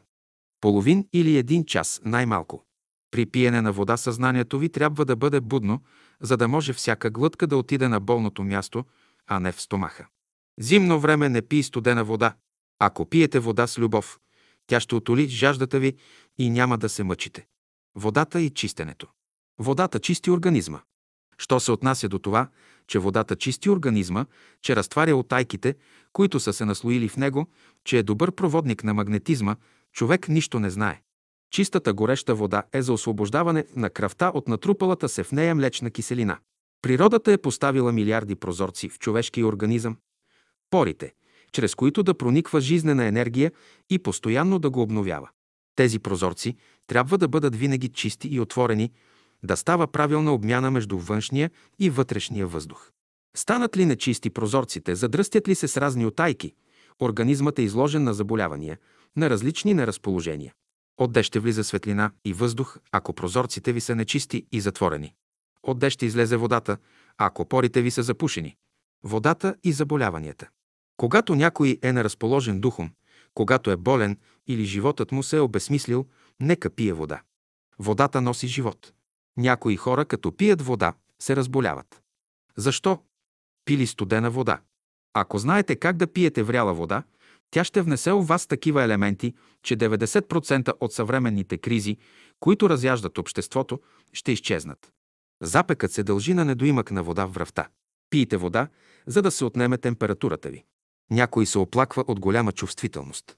Ще свариш вода и ще я сипеш в една чаша, ще изпиеш водата лъжичка по лъжичка, същото ще правиш на обяд и вечер.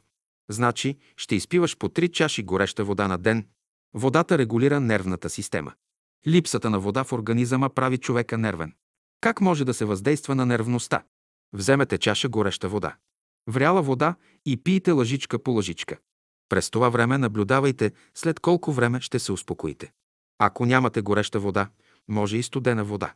Който е лишен от вода и не я разбира, губи своята пластичност и преждевременно остарява. Искате ли да не боледувате, дръжте в ума си мисълта за благотворното действие на водата върху организма. Пийте вода съзнателно и не мислете за болести. Дръжте в ума си мисълта за здравето си, за красивото и великото в живота и от нищо не се страхувайте. Движение. Всичко е движение. Животът е непрекъснато движение. Истинският живот започва с движение. Всички трябва да знаете, че няма покой в света. Всичко в света е вечно движение. Само материята почива, само тя е неподвижна. Щом дойде животът, човек трябва да се радва, че работи, че се движи, защото движението е качество на живота. Затова, който иска да не остава назад, не трябва да спира, а постоянно да се движи. Всички същества, от най-малките до най-големите, са в постоянно движение. Те вървят по ритъма на божествените закони. Всяка една мисъл, всяко едно ваше чувствуване ще се изяви чрез какво и да е движение на вашите уста или чрез движение на вашите очи, на вашата дясна или лява ръка, на вашия десен или ляв крак, на веждите, на главата. Все ще заемете някаква поза. Природата заставя всеки човек да се движи, всеки ден човек трябва да направи известно число движения. Ако не ги направи доброволно, той може да се подпуши, ще дойде някоя болест. Докато сте живи, вие неизбежно трябва да се движите.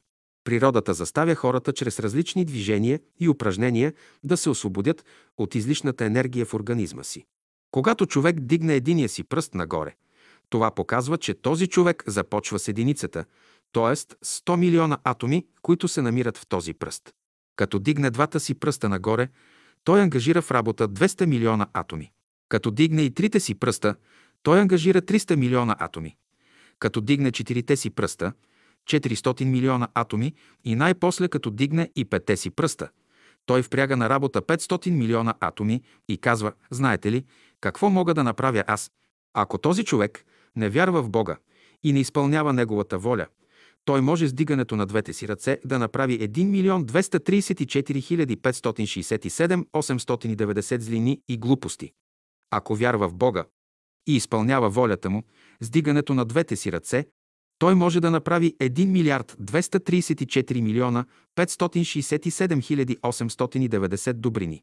Нищо не остава в покой. Умът, сърцето, волята трябва да бъдат в движение. Разумно движение. Престанете ли да се движите, това значи да не живеете. Движенията, които ние правим, имат външна, видима или материална страна, а същевременно имат и невидима, духовна страна. От движенията на човека зависи с какви течения на природата ще се свързва – с възходящи или с нисходящи. Човек се движи, защото го потиква или радост, или скръп. Всички форми, които хората имат, както и всички техни движения, се дължат на техните мисли, чувства и действия. В разумната природа има закони, които регулират всички движения. Кога има движение? Движението е резултат на волята.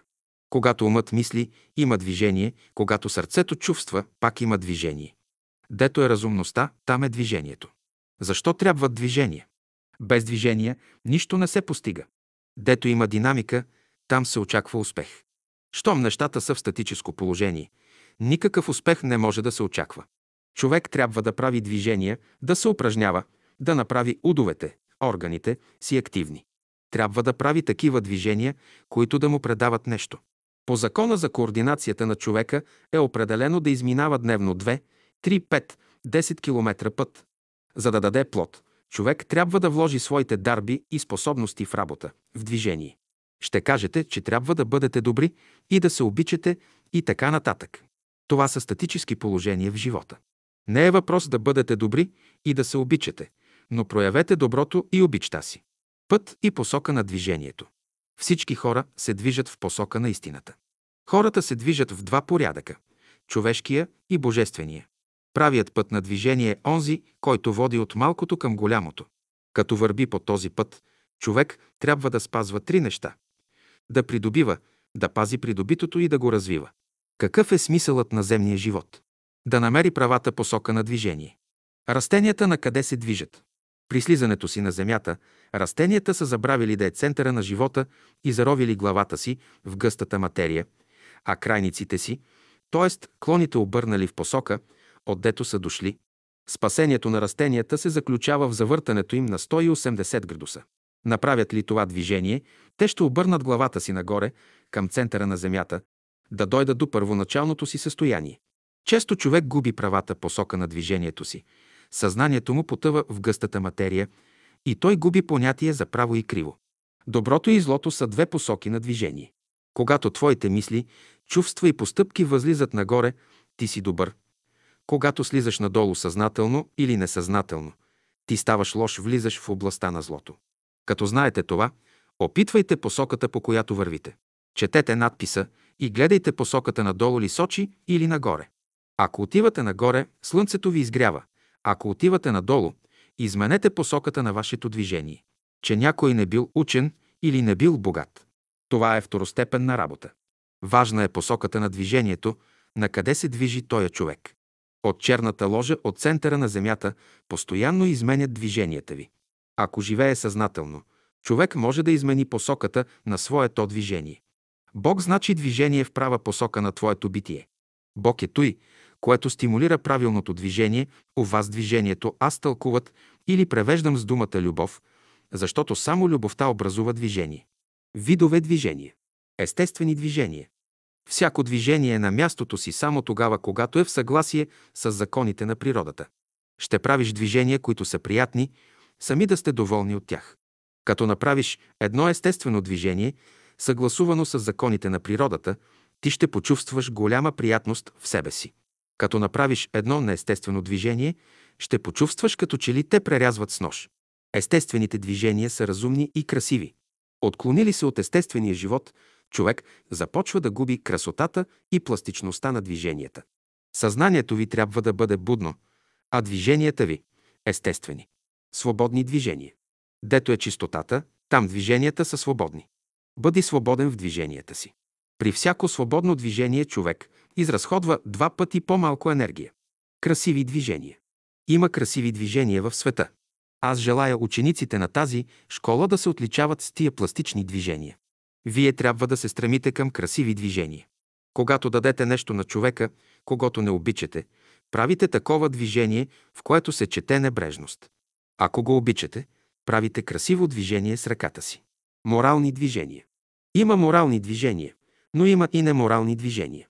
Едните носят добродетелите, а другите носят злото в света. Хипнотически движения. В живота има такива невидими врагове, има и видими врагове, които не могат да се избегнат. Те всичките си служат с известни хипнотически движения. Те постоянно ти внушават и почват да ти предават известни форми, днес една, утре друга. И ти повтаряш. Разумни движения. Всички движения в природата, положителни и отрицателни, са строго определени. Те почиват на известни закони. Затова в тях има дълбок смисъл. Има разумни, има и неразумни движения. Разумните движения представляват наука, към която някога хората ще се върнат, върнат ли се днес, когато още не разбират нейните закони, те ще изпаднат в големи заблуждения и суеверия. Природата обича движенията, но само разумните движения. Тя не търпи излишни движения. В нея умора и пресилване няма. Всяко движение е на място. То се явява като преходен пункт на тия енергии, които идат от Слънцето. Ако вие разбирате тия движения, щяхте да знаете да движите главата, ръцете, краката и цялото си тяло хармонично. В движенията има разумност, те не са механически, както мнозина ги схващат. Движението е разумно, когато е в хармония с всички разумни същества. Когато всички същества са били с нас в хармония, усещате една вътрешна радост. Правилни движения. На човека се препоръчва чист, хармоничен живот, който се придружава с ритмични и правилни движения. При движение на краката си, когато организмът е нормален, при стъпването напред се вдишва, а при свиването на крака и отдръпването му назад се издишва. Защо много хора са невръстеници? Те издишват, когато стъпват, и вдишват, когато свиват крака си, затова се изморяват. След като направиш едно движение, ако то е правилно, ти ще усетиш в себе си една приятност. Хармонични движения. При всяко огъване на ръката, на крака, силите, които изтичат, биват хармонични или нехармонични. Стремете се към хармонични движения. Те проистичат от любовта, която свива и разпуща правилно мускулите. За да си изработи характер, човек трябва да се стреми към хармонични движения. Вие трябва да гледате да има хармония между движенията и самите вас. Никога не трябва да правите резки движения, но плавни, хармонични трябва да бъдат движенията ви. Движенията на човека трябва да бъдат хармонични. Както хармоничните движения влияят върху хората и ги повдигат, така и дисхармоничните им въздействат и понижават настроението им. Когато движенията на човека са хармонични, това показва, че той има правилно отношение към природата. Докато не хармонизира движенията си с природата, човек всякога ще бъде неразположен. Едно нехармонично движение на устата е в състояние да развали отношенията ви с приятели. Има движение на греха, на престъпленията, които човек може да направи с очите, с носа и да внесе дисхармония в целия си живот. Електрични и магнетични движения. Движение напред, движение назад. Това са в новата теория двете течения. Едното електрическо, другото магнетическо. С десния крак имате едно влияние, това е активната страна на електричеството, а с левия – пасивната страна, влиянието на магнетизма. Ако с десния крак правите добре упражнението, а с левия не можете, значи вие сте активен. Затова ще гледате да уравновесите движенията си. Съзнателни движения. Има съзнателни и несъзнателни движения. Ако движенията на човека не са в зависимост от съзнанието му, той нищо не може да направи. Като наблюдавате човека, виждате колко много движения прави той. Ту главата си хваща ту челото, ту ушите, а от време на време движи и ръцете си. Чрез движенията си човек регулира енергиите на своя организъм. Колкото по-съзнателни са движенията му, толкова по-правилно се регулират енергиите на неговия организъм. Много неща има още, които хората не знаят. За пример, че те правят различни движения, без да разбират тяхното значение. Те се почесват тук, там по главата, без да съзнават, че си причиняват пакости. Има случаи, когато човек бутне някой център на главата си и с това разваля настроението си. След това бутне друг център, с което внася разположение на духа си. Кой център е бутнал, как е станало това, и той не знае. Някой човек глади веждите си, пипа очите си, прави движение с ръцете си, без да разбира смисъла им. Ако го питате защо глади веждите си, той ще каже, че изправя космите им. Това не е истинската причина. Той прави това движение несъзнателно. Всъщност причината се крие другаде. Много от движенията на човека се дължат на някои остатъци, т.е. от минали поколения. Има центрове в човешкия организъм, които не трябва да се докосват. Докоснали се до тях, без да иска човек, произвежда експлозия в себе си. Избягвайте несъзнателните безразборни движения и вървете към съзнателни и разумни.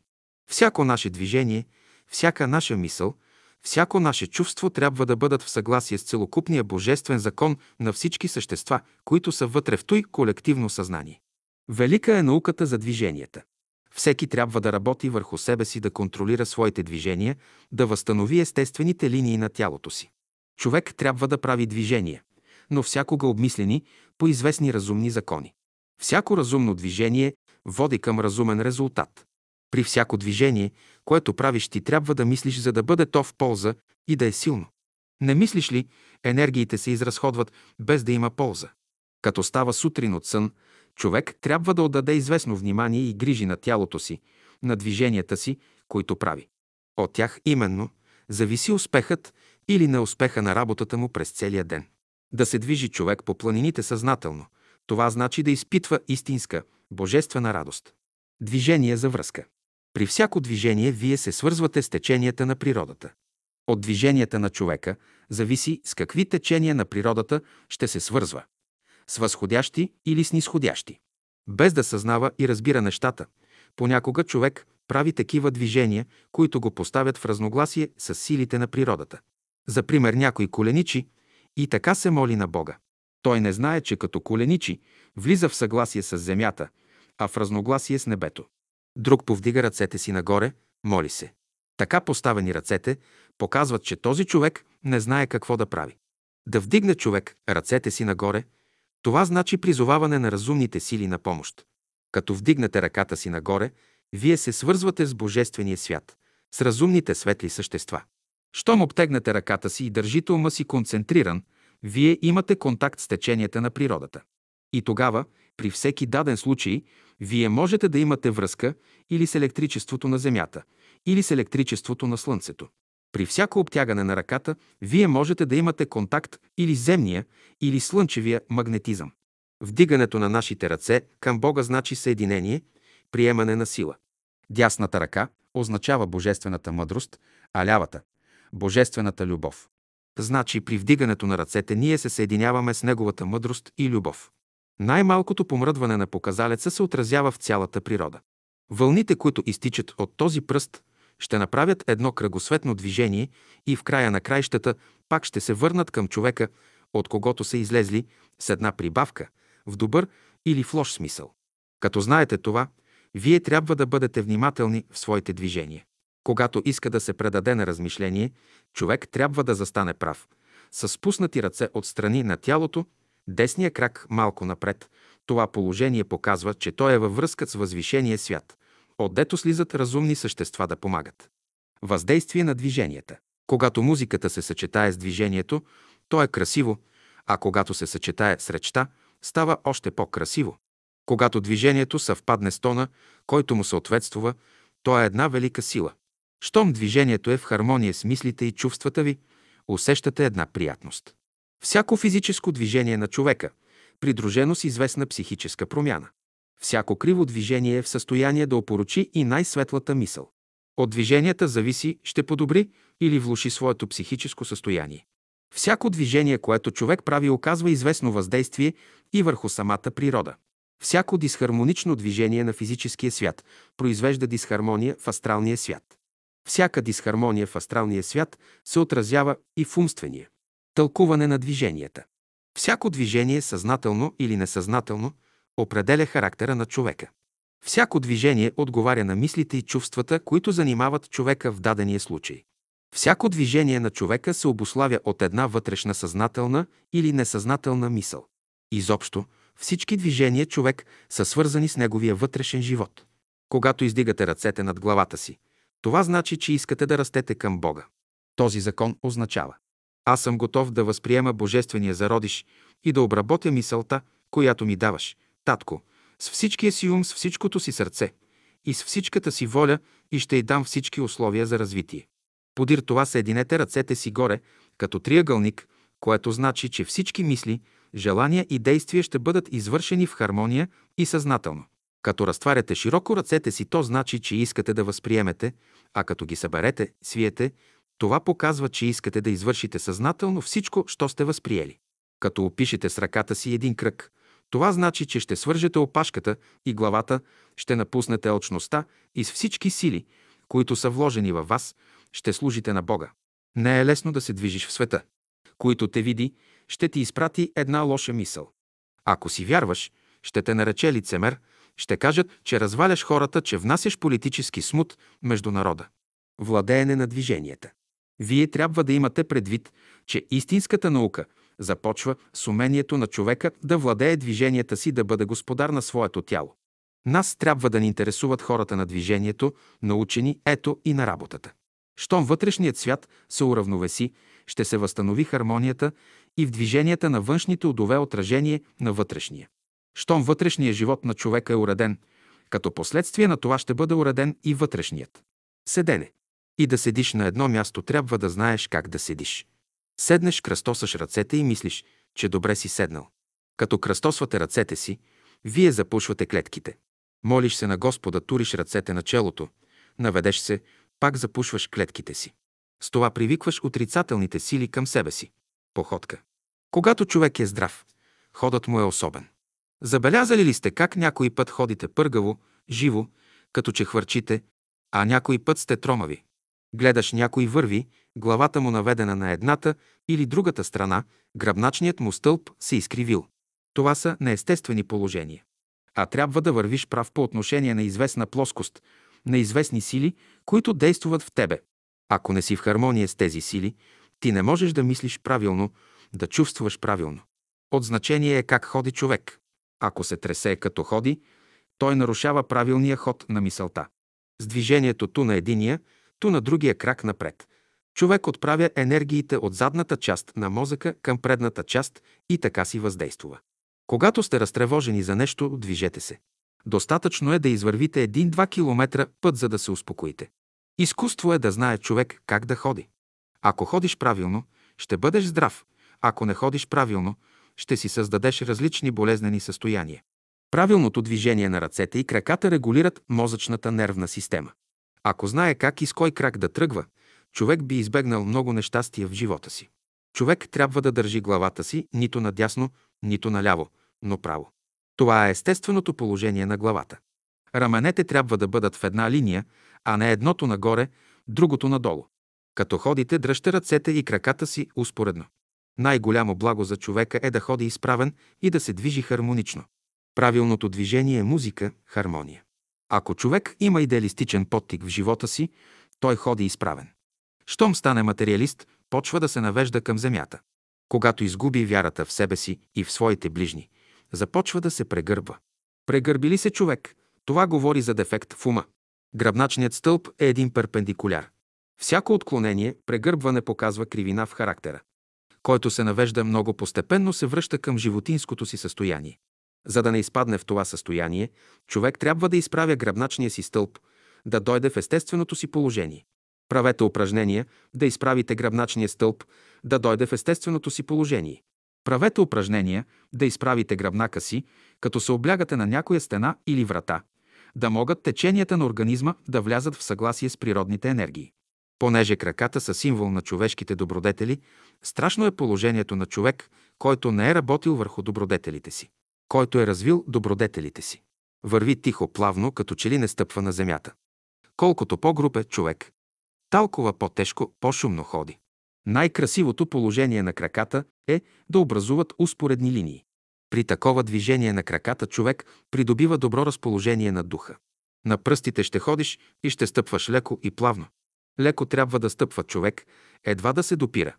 Всички съвременни хора изобщо стъпват първо на петата, после на пръстите, зато и като вървят има едно тропане, вследствие на което гръбначният стълб изпитва едно сътресение, а в задния мозък се усеща едно течение, поради което всички хора са нервни. По закона на ходенето, гръбначният стълб усеща едно голямо сътресение, което някой път ни създава големи нещастия. Лекото вдигане на краката зависи от човешката мисъл. Щом мисълта ти е материалистическа, тъй ще стъпваш с краката си, че цялата земя ще тресеш като ходиш. Той показва, че човек е свързан повече с центъра на земята, отколкото с центъра на слънцето. Много от вас кривите токовете на обущата си. Старайте се да няма никакво изкривяване на токовете. Който от вас си криви краката наляво или надясно, навътре или навън, ще внушава на крака си да не се криви нито наляво, нито надясно. Ще гледа да изправя обущата си. Ако вие не можете да заповядвате на вашия крак да ходи правилно, как ще заповядат на други неща, които са извън вас? Този изкривен ваш крак е свързан с известни течения в природата.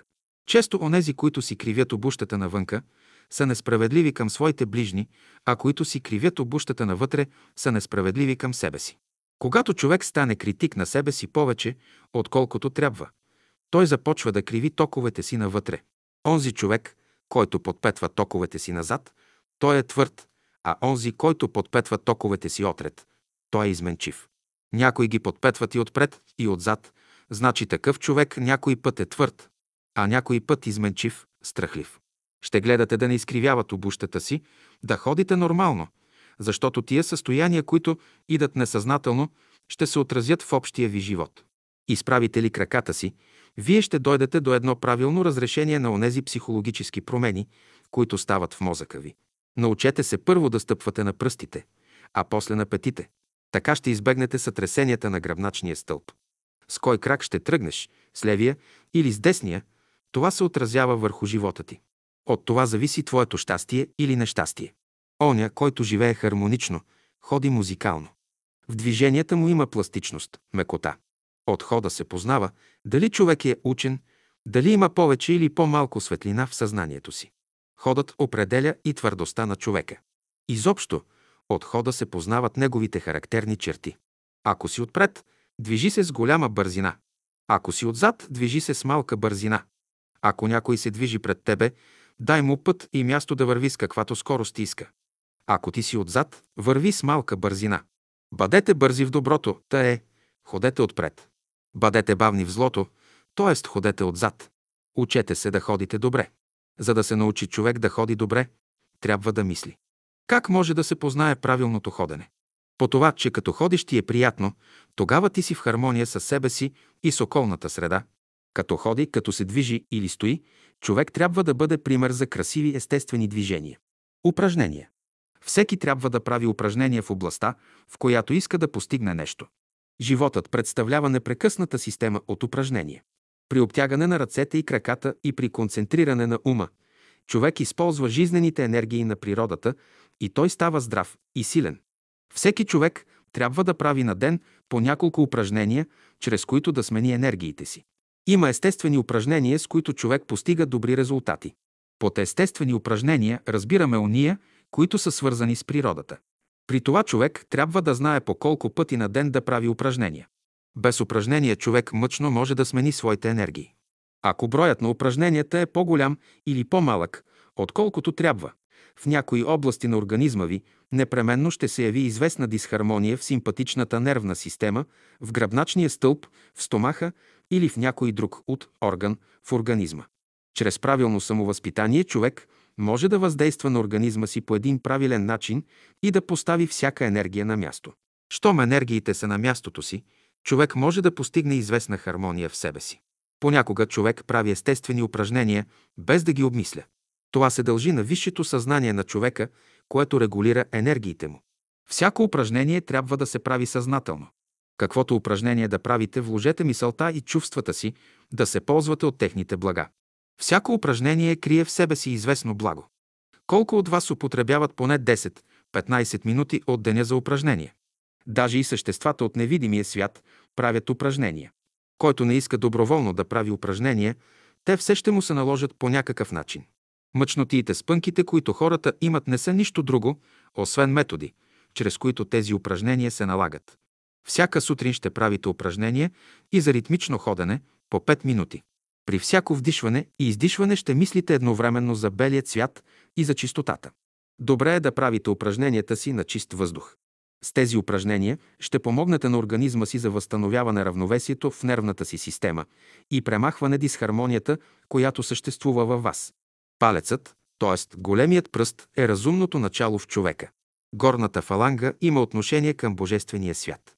Ако си ученик, ще хванеш големия пръст и ще знаеш, ще те вдигат ли днес на урок, ще отговориш ли добре. Като се явиш на изпит, ще знаеш дали ще издържиш изпита си или ще пропаднеш. Когато сте неразположени, правете това упражнение да видите какъв резултат ще имате.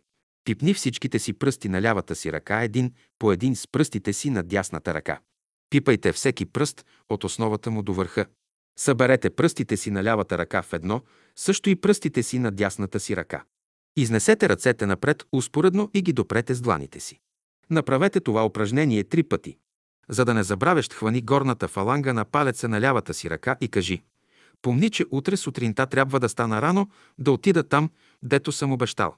Ще ме събудиш рано, да не закъснея. После хвани горната фаланга на десния палец и кажи същото.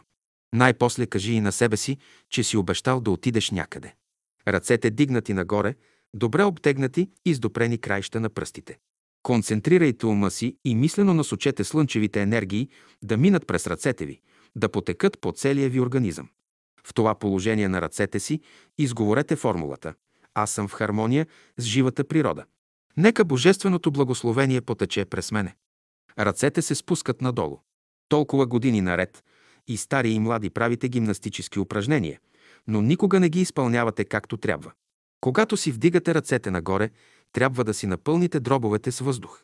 Значи с вдигането ръцете нагоре трябва да възприемете нещо. Като спуснеш ръцете надолу или клякащ, ще издишеш. При всяко упражнение съзнанието трябва да взема участие. Чрез упражнение човек изправи ума си. Има много неща, с които трябва да се занимаваме, да упражняваме. Трябват ви знания, упражнения за вашия ум, за вашата воля, за вашето сърце. Работа. Какво е работа? За да се ползваш от благата на живота, и ти трябва да си работил за тяхното придобиване. Смисълът на живота седи в работата. Под понятието работа разбираме всичко възвишено и велико, което човек може да извърши на земята. На земята по-високо нещо от работата не съществува. Разумният свят си служи с работата като един от съвършените методи за постижение. Първото стъпало в човешкия живот е мъчението, второто – трудът, а третото – работата. За да дойде до стъпалото на работата, човек трябва да мине първо през мъчението, после – през труда и най-после – през работата. Работата подразбира разумно използване на божествените условия. Тя е най-възвишеното, най-благородното нещо в света. Тя е най-великата наука на бъдещето. Да работи човек, това значи да прилага всичко, което е научил. Да работи човек, значи да твори. Работа прилагане се иска от човека. При това, като прилага, всички неща трябва да бъдат наред и отвън и отвътре. Същественото, което може да оправи човешкия живот, е работа на ума и на сърцето. Това значи човек да прилага любовта към Бога, за което е нужно най-малко усилие. Работа подразбира такъв акт, който произвежда светлина в ума, топлина в сърцето и сила в тялото. Искате ли умът ви да бъде светъл, сърцето топло и организмът силен, работете с любов. Любовта е най-великата работа в света. Да обичаш някого, това значи да работиш за него, да го освободиш от мъченията и незгодите в живота му. Които не може да служи, не може и да работи. Смисълът на живота се заключава в прекъснатите работи, които свършваме. Човек напряга ума си и допринася нещо към разрешаване на даден въпрос. Който не разбира това, той мисли, че сам разрешава въпросите. Никой не работи сам. Колко още невидими разумни същества помагат на човека. За да свърши работата си, човек трябва да бъде свързан с разумните същества, за да му помагат. Видове работа. Като млади, вие сте пълни с енергия. Използвайте енергията за разумна работа. Казвате, че човек не трябва да се занимава с малки работи. Според мене, разумният се занимава с малки работи. Ако види, че две мравки се бият за една трошица хляб, той ще се спре пред тях и ще ги примири. Ще извади от джоба си няколко трошици и ще ги даде да се задоволят. Виждаш, че два клона на дървото се преплели, минаваш и казваш «Не се занимавам с дребни работи». В това време нещо отвътре ти казва «Дървото принадлежи на Бога». Помогни на това дърво, разплети клоните му. Дървото е част от цялото. Щом е добре на цялото, и на тебе ще е добре. Коя е най-мъчната работа в човешкия живот? Да гледаш стари и болни хора, които само да разправят за своите болести и недъзи. Във всяка бърза работа се крие нещо корисно, някакъв материален интерес. Ученикът на Бялото братство трябва да даде необходимия физически труд в замяна на своите нужди. Той трябва да даде отличен пример на физически труд. Той трябва да върши най-малко 2 часа на ден такъв труд. Работа над себе си. Човек е пратен на земята да свърши три важни работи. Една работа за Бога, една работа за себе си и една работа за ближния си. За тия три работи носи отговорност. Всички трябва да работите над себе си. Всеки трябва да работи, да се развива и усъвършенствува. Да работи човек съзнателно върху себе си. Това значи да се стреми към красивите неща. Красивото се крие в божественото начало. Човек трябва да работи съзнателно, да организира своя свят, да организира силите на своето тяло. Каква е общата идея, за която трябва да работят всички хора? Да създадат по-красиви и поздрави тела от тия, които имат днес. Съвременните мъже и жени трябва да си изработят отличен ум, отлично сърце и отлично тяло. Едно се иска от съвременния човек – съзнателна работа. По този начин той ще открие в себе си онези дарби, които природата е вложила в него. Тази работа наричаме вътрешна, духовна. От вас се иска работата да развиете своите дарби. Това може да постигнете само когато сте в хармония с разумната природа. Каквото изкуство имате, трябва да го развиете, всичко да употребите за работа. Великите и гениалните хора са станали такива, защото ден и нощ са работили върху своя ум и своето сърце, разработили се ги. Знаете ли колко работа предстои на човека, докато облагороди езика си и подобри състоянието на своето гърло? Човек трябва да подчини своя егоизъм. Предопределена работа. Човек трябва да разбира живота, да знае защо се е родил на земята и каква работа трябва да свърши. На всеки човек е дадена специална работа, която той сам трябва да свърши. Ако не свърши работата си, която Бог изисква, той не може да бъде свободен. Хиляди пъти ще дохожда на земята, докато свърши работата, която Бог изисква. Веднъж дошъл на земята, човек има известна мисия, която трябва да изпълни. За да изпълни мисията си, даден му е известен капитал, който трябва да вложи в работа, да придобие нещо към него. Всеки човек е роден за известна работа, която ще отговаря на това, с което се занимава. Когато човек намери своето място, за което е определен, той е щастлив. Като сме дошли на земята, ние трябва да свършим работата си, и то по най-правилен начин. Онази работа, която провидението ти е определило, не трябва да се отлага. За всяка мисъл, за всяко желание има определено време, което като пропуснеш веднъж, няма вече връщане назад. Всеки човек е роден за някаква работа. По какво се познава за коя работа е роден човек? По разположението, което има към тая работа. Това не подразбира, че той не трябва да работи друга работа. Той трябва да бъде сръчен във всичко. Работете, за да изпълните своето предназначение. Условия за работа. Ама нямаме условия за работа. Условия всякога има. Важно е да имате желание за работа. Човек трябва да се кали да издържа на всички условия. Новобранците се упражняват дълго време, докато се калят и след това ги поставят на тежка работа. Забелязано е, че работите на човека не се нареждат добре, когато между ума и сърцето му има раздвояване. Докато между ума и сърцето не се възстанови хармония, той не трябва да предприема нова работа. Искате ли да имате успех в работата си, умът и сърцето ви трябва да са в съгласие. Кога да работим? Всеки ден, всеки час в живота има своя програма.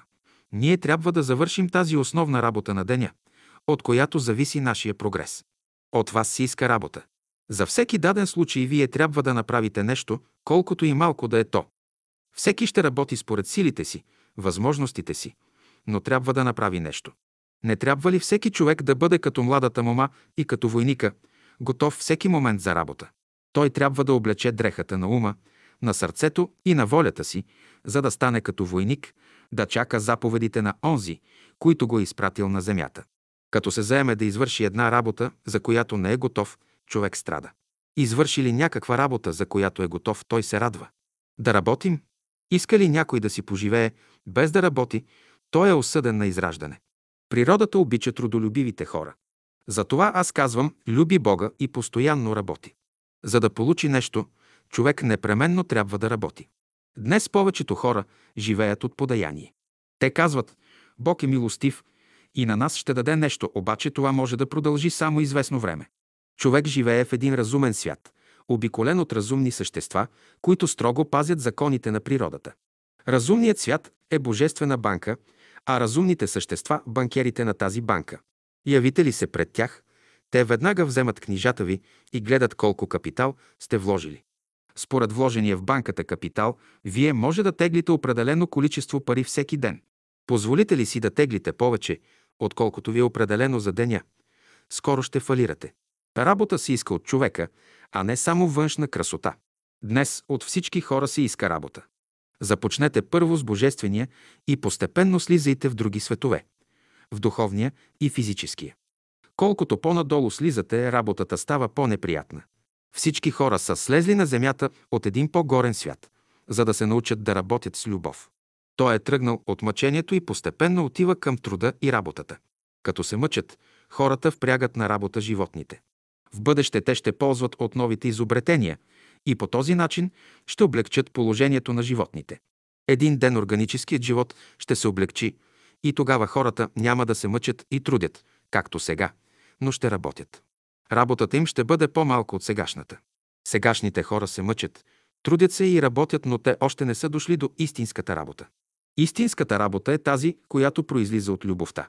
Казвам всеки момент бъдете будни, активни, готови на всякаква нова работа, на всеки нов импулс. Като млади, вие сте пълни с енергия. Използвайте енергията си за разумна работа. 80-216 Ние ще работим, както работят всички будни души по света, за идването на Царството Божие на земята. Из целия свят се повдига зов към всички пробудени души за работа. Да сте синове на светлината. Под това понятие разбираме ония разумни същества, които са дошли на земята, да работят, да творят, да съграждат, а не да ядат и да пият. Те са хора на перото и на чука едновременно. Ако отидете на нивата, и там ще ги намерите. Те орат, копаят, градят и съграждат. Те са добри работници във всяко направление. Каквото мине през ръката им оживява и възкръсва. За какво да работим? Човек живее и работи главно за ума си, а животното – за тялото си. Каквато и работа да предприемете, имайте предвид вашето усъвършенствуване. Каквато и работа да свършите, все ще внесете малък тласък в космоса. Започване на работа. Мнозина казват, че искат да работят, но не знаят как и откъде да започнат. Това е най-лесната работа. Щом имат желание за работа, всичко друго иде естествено. От момента, когато си придобил знание и сила, започва твоята истинска работа, творчеството, което осмисля живота. Като започнете една работа, започнете я с песен в душата си. Това значи да започнете работата си с любов. След това повикайте на помощ ума, сърцето и волята си, вашите слуги. Те знаят повече от господаря си. Щом умът, сърцето и волята участват в една работа, непременно резултатът ще бъде добър. Щом се колебаете или съмнявате в една работа, не престъпвайте към реализирането й.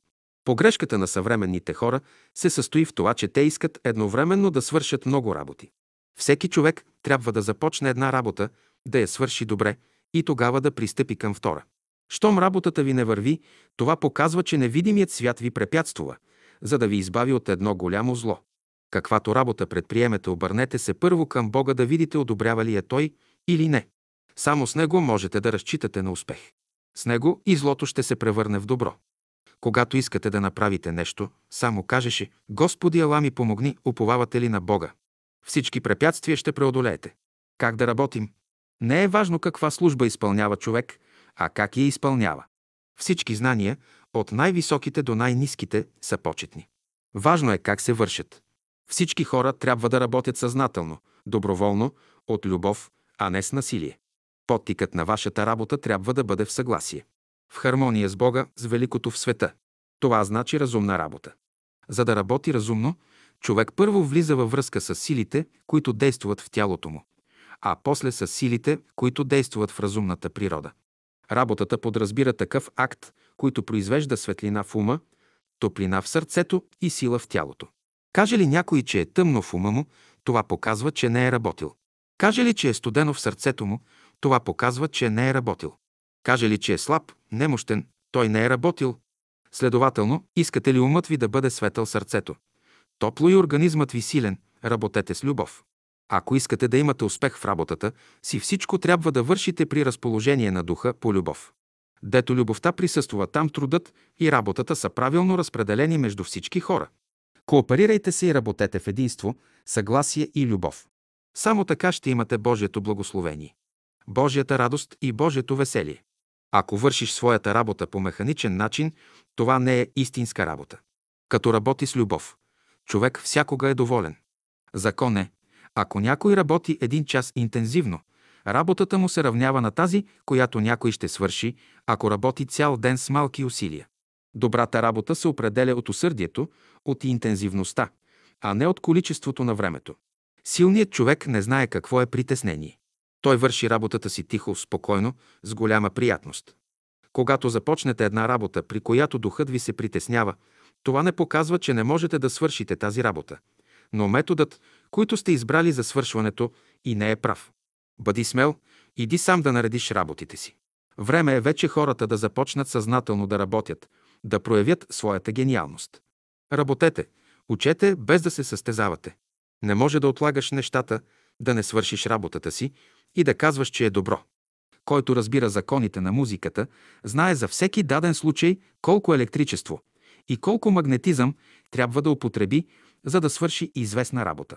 Всичко, което става с нас на физическия свят, се връща на небето да се провери как е направено. Ако не е направено, както трябва, човек се натъква на същото нещо няколко пъти, докато се направи съвършено, без никаква погрешка. Да работиш така, че да се превърнеш на светлина и топлина, за да учиш и любиш. Според окултните закони, за една работа се говори само когато се свърши. Какво да работим? Всяка работа, сама за себе си, е важна според закона на Божията мъдрост, на която любовта и истината са служители. Всяка работа, колкото и микроскопическа да е, тя е свещена. Каквато работа ви се представи в живота, не я избягвайте. Разнообразието на работата е необходимо за вас.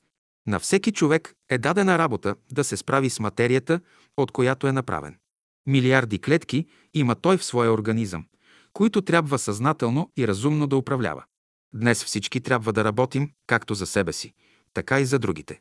Той, което ти виждаш, то е твоята работа, а той, което не виждаш, то е работа за другите хора. Започнете да работите съзнателно, с ограничаване, а не с измъчване. Освободете се от всичко онова, което ви спъва в живота. Работете за онова, което ви липсва. Мнозина избягват работата с земята, считат я за унизителна. Не е така. Всяко растение, всеки плод, с които човек се занимава, нася в него свои качества. Като метод за правилно развитие, хората трябва да отглеждат цветя, плодове и зеленчуци. Щом човек научи нещо от една работа, разумният свят ще му даде друга, по-добра. Колко да работим? Не се иска пресилена работа. Човек трябва да работи повече, но не чрезмерно. В работата не се позволява пресищане. Човек трябва да работи, докато му е приятно. Истинска работа е онази, която организира силите на човека. Не трябва да работите повече, отколкото силите ви позволят. Не изразходвайте енергиите си преждевременно, за да бъдете активни и способни за работа през целия си живот. Нормалният човек върши всичко с приятност. Той никога не се претоварва с излишна работа. Той предприема само толкова работа, колкото може да извърши. Той върши всичко по закона на свободата. Понякога човек се пресилва, работи повече, отколкото трябва. Защо? За да спечели нещо повече. Човек трябва да работи, но да разпределя работата си. Яденето да остави на физическия свят труда, за духовния и работата, за божествения свят. На физическия свят човек не трябва да работи много. Защо? Защото работата е предвидена за божествения свят. Ако живее в духовния и в божествения свят, човек трябва да се труди и да работи. Щом не се труди и не работи, той ще се мъчи. Който казва, че се мъчи, той няма представа за труд и работа. Човек трябва да жертвува поне едно върху три от своя живот за Господа. Работи ли 9 часа на ден, той трябва да пожертвува 3 часа за Господа. т.е. за Божествения свят 3 часа за ангелите, за ангелския свят и 3 часа за себе си, за физическия свят. Три часа работи за Господа, през което време ще посветиш и ума, и сърцето, и волята си само за Него. Който работи за Господа, той изпитва необикновен подем на душата и на духа си, а сърцето и умът му се облагородяват и просветяват. Който работи за Бога, той изпитва вътрешно доволство в себе си. Сила за работа. Радвайте се, за да придобиете сила за работа. Когато приема повече сила, човек работи повече на физическия свят. Когато приема повече топлина, той е по-разположен и работи повече в областта на чувствата. Когато приема повече светлина, той работи повече в умствения свят. Казваме, че той е човек повече мисли. Той се върнал от работа гладен, уморен, а ти му забраняваш да яде. Ако не яде, отде ще черпи сила за работа. Резултати от работата. Всяка работа, с която човек е свързан, допринася нещо за развитието му. Любовта е закон за работата, при който и най-малко изразходваната енергия води към големи постижения. Никога усилията на човека не остават безплодни. Каквато и работа да свършите, все ще внесете малък тласък в космоса. Ако работиш и вярваш в успеха на своята работа, ще видиш резултат. Без разумно усилие няма успех. Всички хора трябва да се впрегнат на работа, разумно да използват живота и силите, които Бог им е дал, за да имат придобивки, били те материални или духовни. Всяка работа, дадена на човека, има за цел да му предаде нещо, да развие някаква черта в характера, която му липсва. Трябва да работите според възможностите, които Бог е вложил у вас, за да развиете всичко, което ви е дадено. Знанието, доброто, любовта не идат отвън. Те се постигат чрез работа, чрез приложение на новите методи. Докато не получи резултат, ученикът не трябва да се отказва от започнатата работа. Докато работи, човек е млад. Щом престане да работи, той остарява. Всеки има право да се стреми към щастлив живот, понеже е взел участие в работата на цялото битие. Обаче колкото по-съзнателно е работил, толкова по-лесно ще придобие щастието. Наистина. Велико нещо е човек да работи. Работлив човек. И на 120 години да е човек, пак трябва да има желание за работа и учение. Човек, който не се срамува от работа, е на прав път. Човек е дошъл на земята да бъде съработник на Бога. Природата наказва всеки, който не иска да работи. По какъв начин? Като атрофира постепенно организма му и го довежда до положение на паразит. Когато слизат от невидимия свят, възвишените същества носят божествените блага на хората, на всички живи същества, за да работят с тях. Който работи с вдъхновение безкорисно. Той има дух и сила да победи всички мъчноти, да се справи с трудностите на живота. Така завършена работа е дело на вечността. Навсякъде са нужни хора с инициатива, да са готови за работа. Някой се заеме с много работи, но като не може сам да ги свърши, прибягва до помощта на външни хора. Този човек лази. Който не търси чужда помощ, той хвърчи, защото уповава на Бога и като хвърчи, той намира нужните сокове навсякъде. Светът се нуждае от истински работници, които да работят безкорисно и с любов. Как трябва да се работи? С пари или без пари? Ние не проповядваме работа без пари. За всичко ще плащаш. Ако те обича някой, ще платиш за любовта му. Ако ти предава някакво изкуство, пак ще платиш. Ще платиш с звонковите монети на любовта, на мъдростта и на истината. Истински работник е този, който, освен че оре и копае, работи и за цялото човечество. Всеки от вас трябва да знае по едно изкуство и по един занаят. Работата хвали човека, а не това какво той мисли за себе си. Доволният и работлив човек сам по себе си се излъсква и започва да свети. Работата и другите светове. Онзи свят е свят на работа. Който отиде на онзи свят, трябва да бъде готов за работа. Там има повече работа, отколкото на земята. Съществата, които живеят на онзи свят, непрекъснато работят. Който иска да върви напред, който се стреми към Бога, който иска да расте в Божествения свят, той трябва да се труди и да работи. И тъй дойдете ли до Божествения свят, вие трябва да работите. Ако не работите, ще фалирате. Всички желаем да свършим работата на Господа. Ако отидем на оня свят, трябва да сме свършили работата на Господа. Невидимият свят се нуждае от добрите работници да свършат работата си. Кога трябва човек да се върне при Бога? Когато свърши работата си. Някой иска да се върне по-рано, преди да е свършил работа си. Друг иска да остане по-дълго на земята. Нито единият, нито другият е прав. В онзи свят, като работят, всички работят заедно. Почивка. Отиде пресели се да си почива, когато си почине добре на онзи свят. Човек се връща пак на земята да работи. Има два свята за почивка и два свята за работа. Законът е следният. Който е работил на земята, отива на онзи свят да си почине, който е работил на онзи свят, слиза да си почине на този свят. Мнозина са ме питали, защо този човек е богат, защо има пари, защо жена му и децата му са всички здрави. Защо няма никакви мъчноти и страдания? Отговарям. Този човек е работил на онзи свят, а тук почива. И за тебе е същото. Сега ти ще работиш на този свят, а ще почиваш на онзи свят. Там ще бъдеш богат. Всичко ще имаш. Почивката е необходима за всички живи същества като обновителен процес. Сега хората се оплакват от нервност.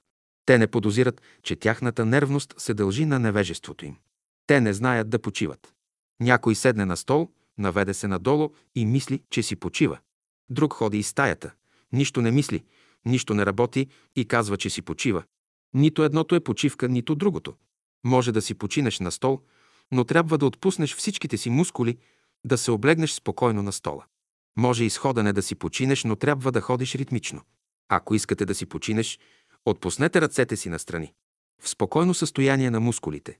Почивката подразбира временно прекратяване дейността на динамото в човека. Да си почиваш, това значи да канализираш силите на своя организъм така, че да протичат хармонично, плавно, без насилие и напрежение. Какво е почивката? Свещена почивка. Благоприятните условия подтикват човека към почивка. Почивката е добро нещо за тялото, но не и за ума. Съвременните хора се нуждаят от почивка. Всички незгоди, всички болести в живота на хората се дължат на преумората, на изтощаването. Организмът се отклонява от нормалните условия на здравето. Хората не знаят как да си почиват. Животът на сегашните хора е крайно интензивен, вследствие на което умът, сърцето, волята и телата им се изтощават. Почивката подразбира освобождаване от безпокойството. Каквото е отношението на човека към тялото му, такова трябва да бъде отношението му към неговия ум, към неговото сърце и към неговата душа. И те се нуждаят от почивка. Като работят през деня, вечер трябва да си починат, да се освободят от всички грижи и безпокойства. Когато боледува, човек губи част от енергията на своя организъм. Вследствие на което и да иска да работи, не може, трябва да си почине. Да починеш сред природата значи да усетиш в себе си едно вътрешно облегчение, а в ума ти да проблесне една в мисъл. Приятно и практично е, след като си работил лятнов и си се уморил, да седнеш пад сянка, да си починеш.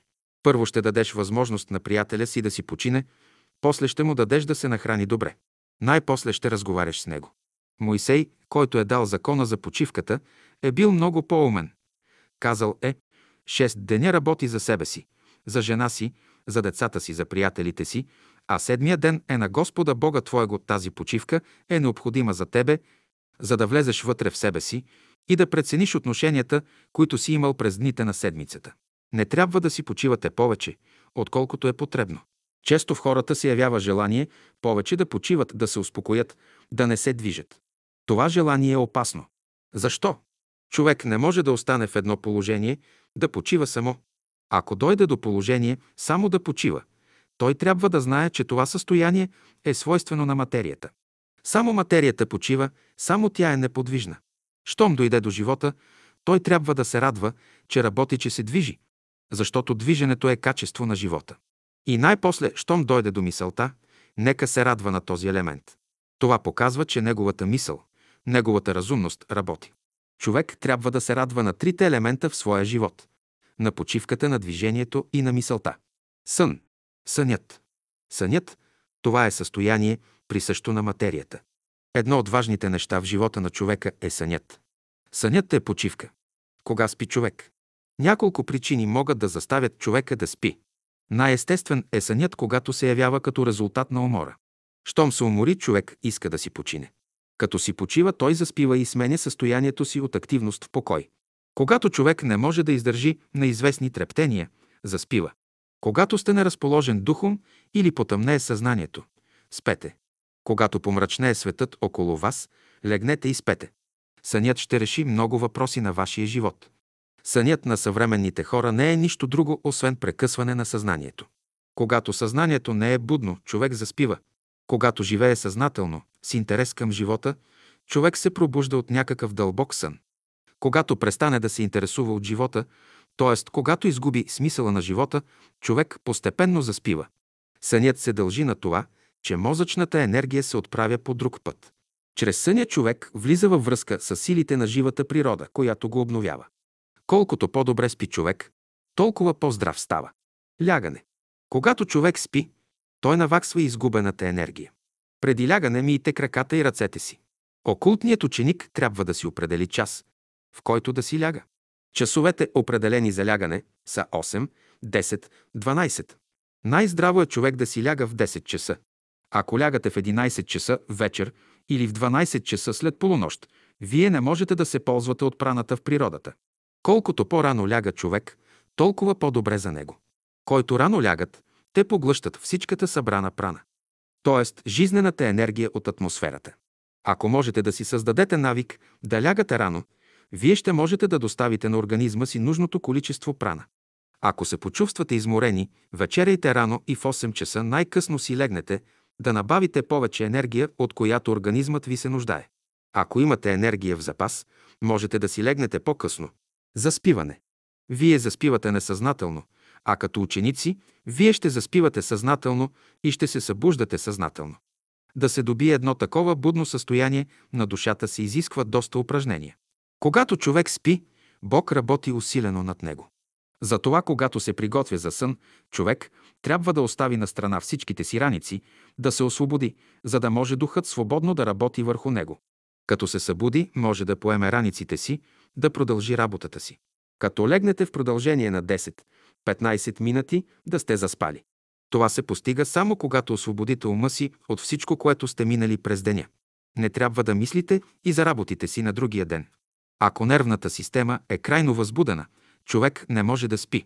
Щом не можеш да спиш, започни да мислиш и насочи погледа си към върха на носа. Няма да мине и половин час и ще заспиш. Преди да заспиш, фиксирай в ума си мисълта да се събудиш в 5 или 6 часа. Когато искате да заспите, четете някоя неинтересна книга. Равномерните, еднообразни и монотонни звуци и движения успиват човека. Правилно заспиване. Сънят има отношение към астралния свят, т.е. към духовния живот на човека. Човек се учи духовно само във време на сън. И ако не знае как да спи, той не може да придобие духовни знания. Изкуство е човек да може да спи правилно. Когато спи правилно добре, човек става бодър, със свеж ум, с пресни сили и каквато работа започне през деня, всичко му върви добре. Човек трябва да знае как да спи, имаме предвид положението, което той взема в съня си, за да може двойникът му да излезе от тялото, да намери своя учител, който му проповядва. Защото духовното знание се предава в духовния свят, а не в физическия. На земята човек повтаря, изучава и прилага това, което му се предоставя в духовния свят. За предпочитане е човек да спи при светлина, отколкото при абсолютен мрак. Нощта е тъмна, но никога не е абсолютно тъмна. Безброй звезди светят на небето и внасят успокоение в човешката душа. Страшно е, когато човек изпадне в абсолютен мрак. Вечер, когато спи, човек напуща физическото си тяло, през което време става пълно пречистване и обновяване на клетките му. Ако във време на съня дойдат работници, които да работят за човека, да изчистят тялото му, да го проветрят на сутринта, той ще се почувства спокоен и отпочинал.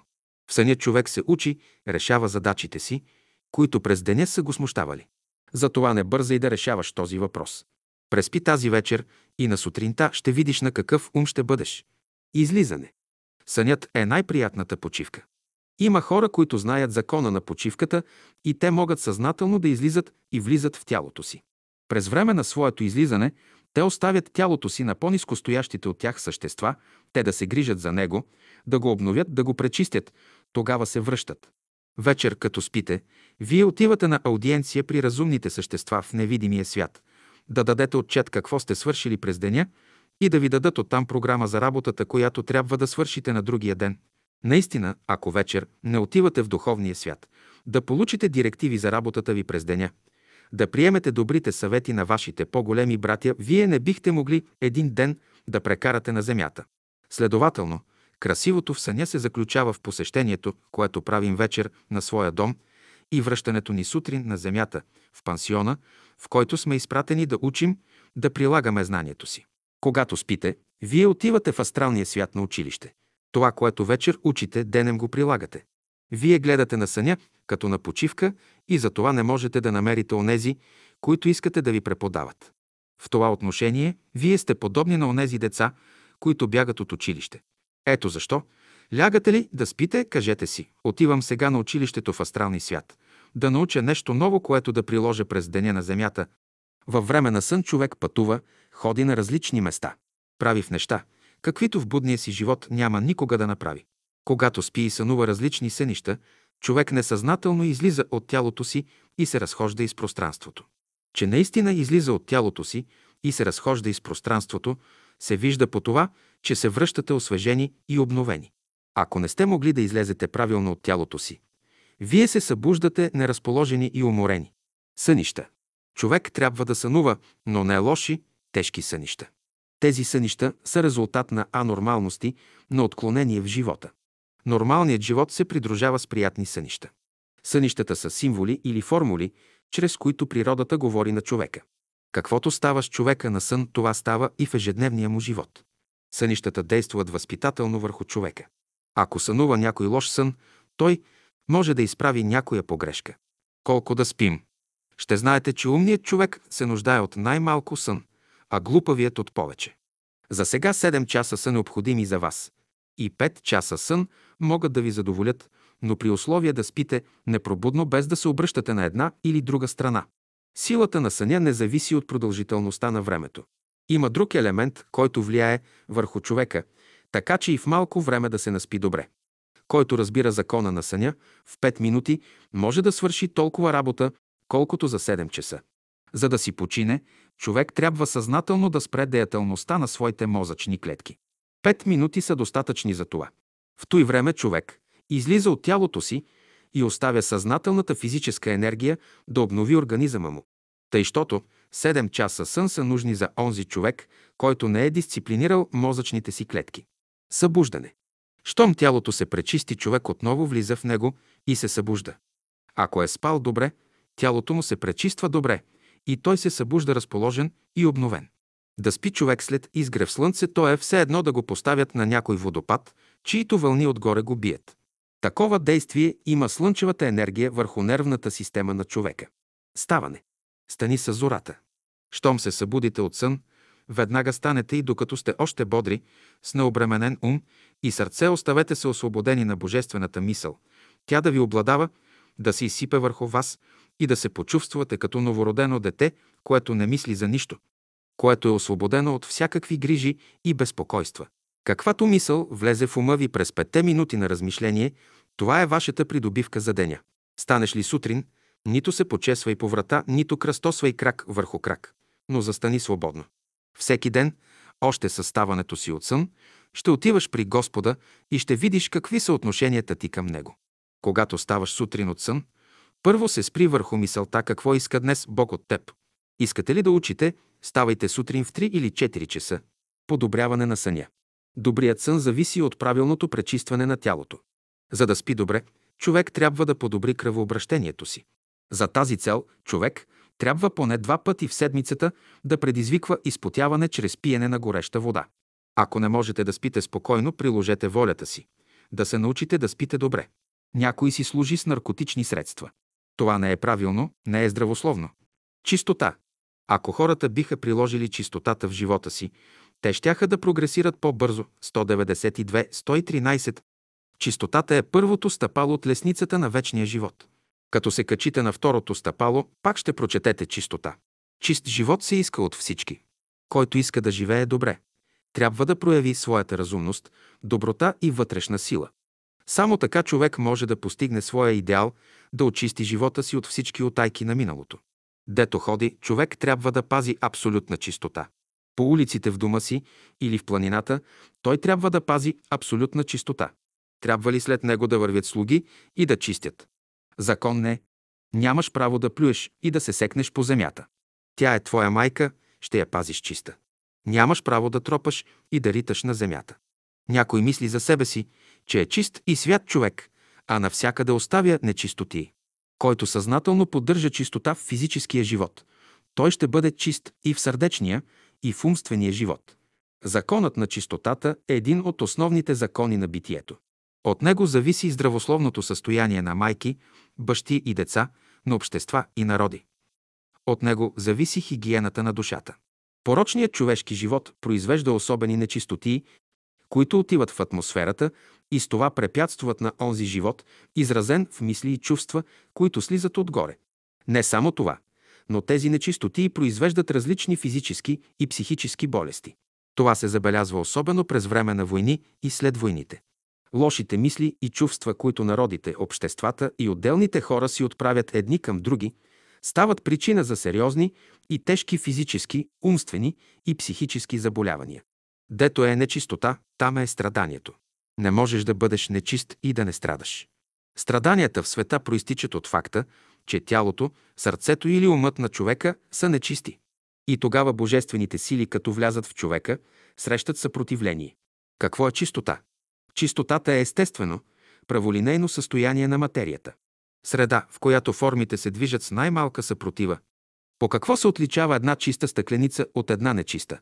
Чистото стъкло пропуша най-много лъчи. Онзи човек, който пропуща най-много лъчи на любовта, мъдростта и истината, той е добър. Чистият е запазен от всякакво гниене и вкисване. Необходимост от чистота. В чистотата се крие хигиената на живота. Чистотата е необходимост за всички. И за човека. Съвременните хора се нуждаят от чиста храна, чиста вода, чист въздух и чиста светлина. Те се нуждаят и от чиста мисъл и чувства. Чистота трябва. Всяка клетка у вас да бъде чиста и външно и вътрешно. Тази обща чистота на клетките е чистота и на цялото тяло. Затова, като се обърнем към Бога, ще се помолим, ще пожелаем, щото всички тия живи душички с нас да бъдат чисти, да се радват. Без чистота, лична или обществена, никакво развитие не може да има. Чистотата е първото необходимо условие за правилното развитие на човека. Колко велико нещо е да бъде човек чист в света. Върху тази чистота почиват всички идеи, всичкото щастие, здраве и цялото блаженство на човечеството. От чисто хигиенично гледище на чистотата трябва да се изхвърли навън, ако искаме да бъдем свободни. Ако искаме да бъдем учени, в широк смисъл на думата, трябва да бъдем чисти. За да бъдете силни, непременно трябва да бъдете чисти. Чистотата е необходима, за да се избегнат нещастията на земята. Чистотата в устата, в ума, в сърцето, в душата и духа. Без чистота практически нищо не може да се постигне. Чистотата и живота. Без чистота никой не може да влезе в великото училище на живота. Чистотата не е само физическа потребност на организма, но тя е необходимост за истинското проявление на живота. Тя, в най-широк смисъл, трябва да се постави като основа на физическия живот. Свързването с чистотата е условие за поддържане на живота. Без нея не можете да впрегнете никоя природна сила да заработи заради вас. Вие може да я впрегнете, но тази сила ще произведе обратни кармични резултати, които с векове трябва да изкупвате. Чистотата е израз на съвършен живот. Ако човек бъде чист, няма да ходи в тъмнина, ще има ясна представа за живота и ще може да го нарежда тъй, както би трябвало.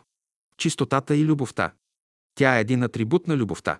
Само любовта носи чистотата и зато и без любов не можете да бъдете чисти. Чистотата – това е резултат на любовта. Ако любовта мине през вас в другите хора, тази любов ще внесе чистота и тази чистота ще произведе любов. Ако пазиш чистотата си, всички ще те обичат. Нечистотата не се обича. Чистият живот излиза само от любовта.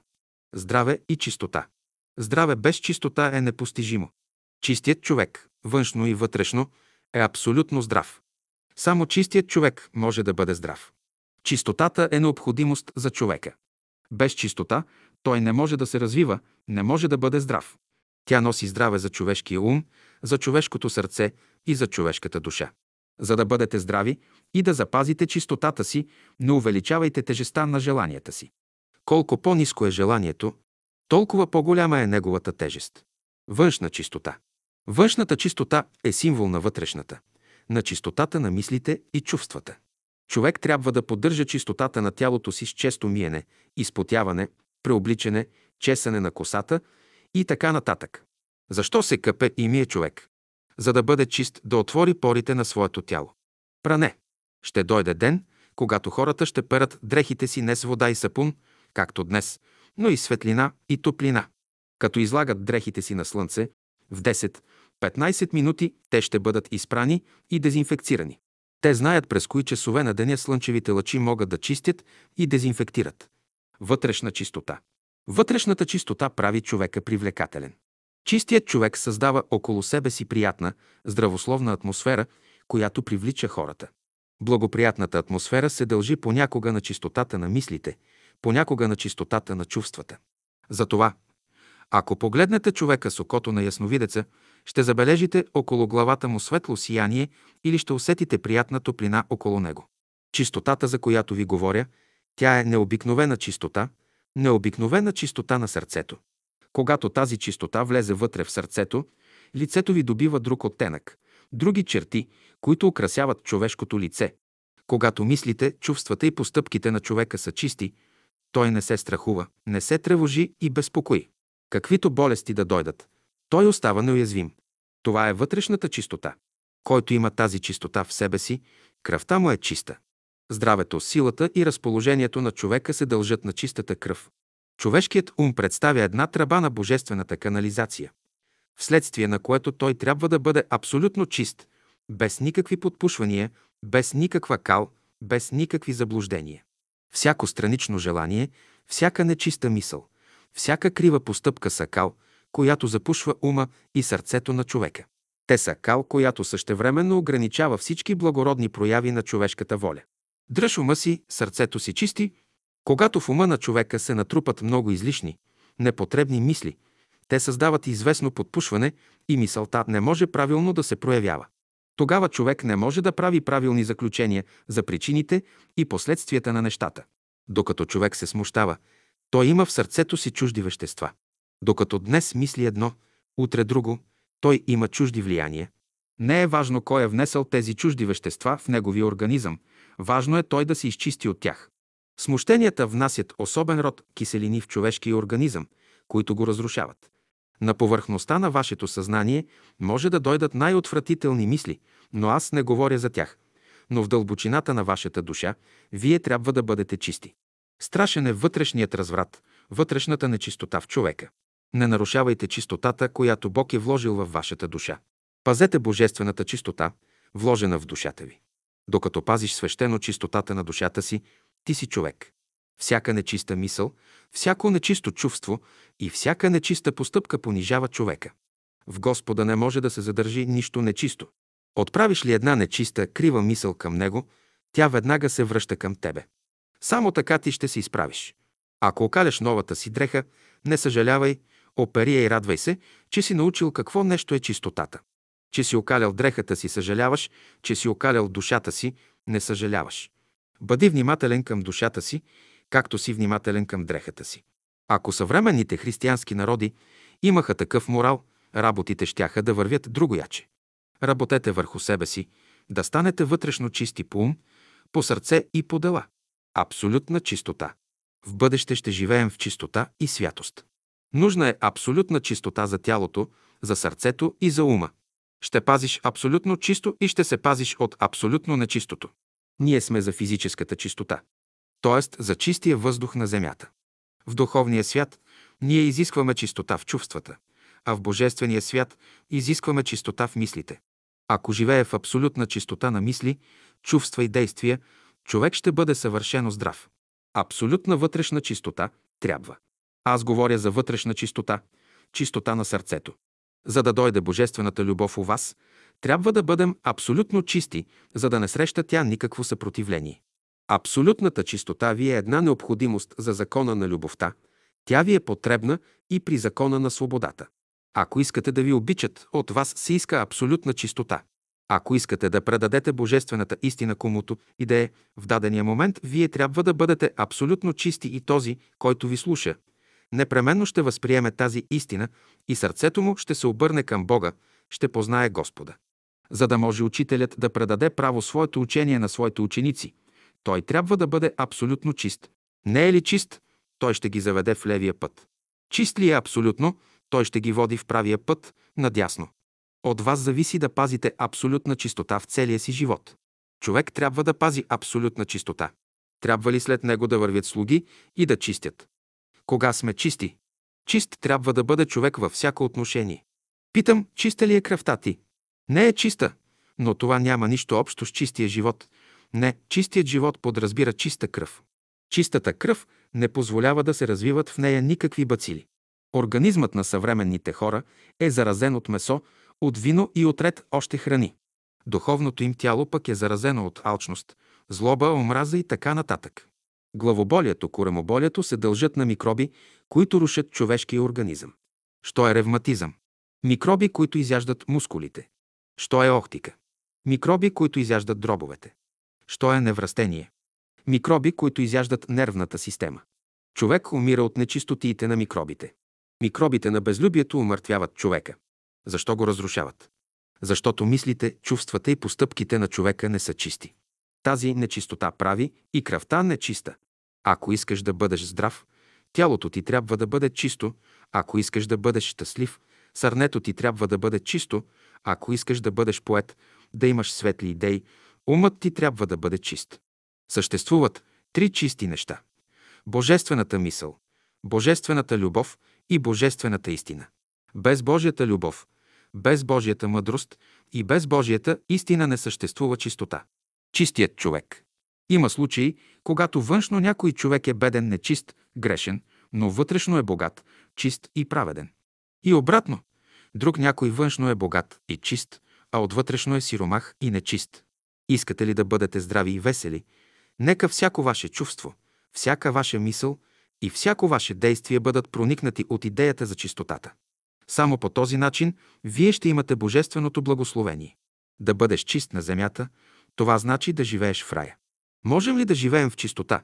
Може, воля се иска за това. От всички се изисква физическа, сърдечна и умствена чистота. Когато тялото на човека е чисто, той ще бъде физически здрав. Когато сърцето на човека е чисто, той има лице свежо и очи ясни. Когато умът на човека е чист, от лицето му излиза приятна, мека светлина. Когато придобие чистота, човек става мощен, силен, нищо не го обесърчава. Пред чистия човек се откриват много възможности. Прогресът, светлината, знанието, силата и свободата в физическия свят зависят от чистотата. Като говорим за чистота, това се отнася за ония хора, които са усърдни в работата върху себе си. Това се отнася за онези, които имат силен стремеж към чистота. Чист може да бъде само разумният човек. Който е започнал с чистотата, той е направил вече крачка напред. Чистотата се познава чрез разумността. Ако човек е чист, ако неговото тяло, сърце и ум са чисти, свободни от всякакви нечистотии, върху него могат да парнат хиляди електрически искри, без да го умъртвят. Знаете ли какво нещо е чистотата? Като в дома ви влезе чист човек, ако сте готови за божествен живот, той ще донесе най-голямото благословение. Чисти, чисти трябва да бъдете. Чистотата повдига човека. Всеки от вас трябва да се отличава с силен стремеж към чистотата. От сега нататък трябва да живеете само за новото, за чистотата и да я внесете в душата си. Ако си чист и живееш за Бога, не се страхувай от нищо. Блажени чистосърдечните. В този стих Христос обръща внимание на чистите, като условие за връзката на човека с Бога, на човешката душа с Бога. Взаимоотношения и чистота. Когато вие, двама братя или две сестри, се съберете и между вас има едно натегнато състояние, това показва, че сърцата ви са нечисти. Щом не можете да се търпите, показва, че сърцата ви са нечисти. Нищо повече. В чистота ли живеят сегашните мъже и жени? Жената и мъжът са призвани да бъдат образец на Божията любов. Някои от хората може да се съблазняват. Не забравяйте, те не са хора светии, те са грешни още. Красивата жена може да съблазни мъжа. Има мъже, които устояват на всякаква съблазън. Като се движите между хората, нека вашата свобода не причинява съблазън между тях. Казват. Хората се раждат голи, а не облечени.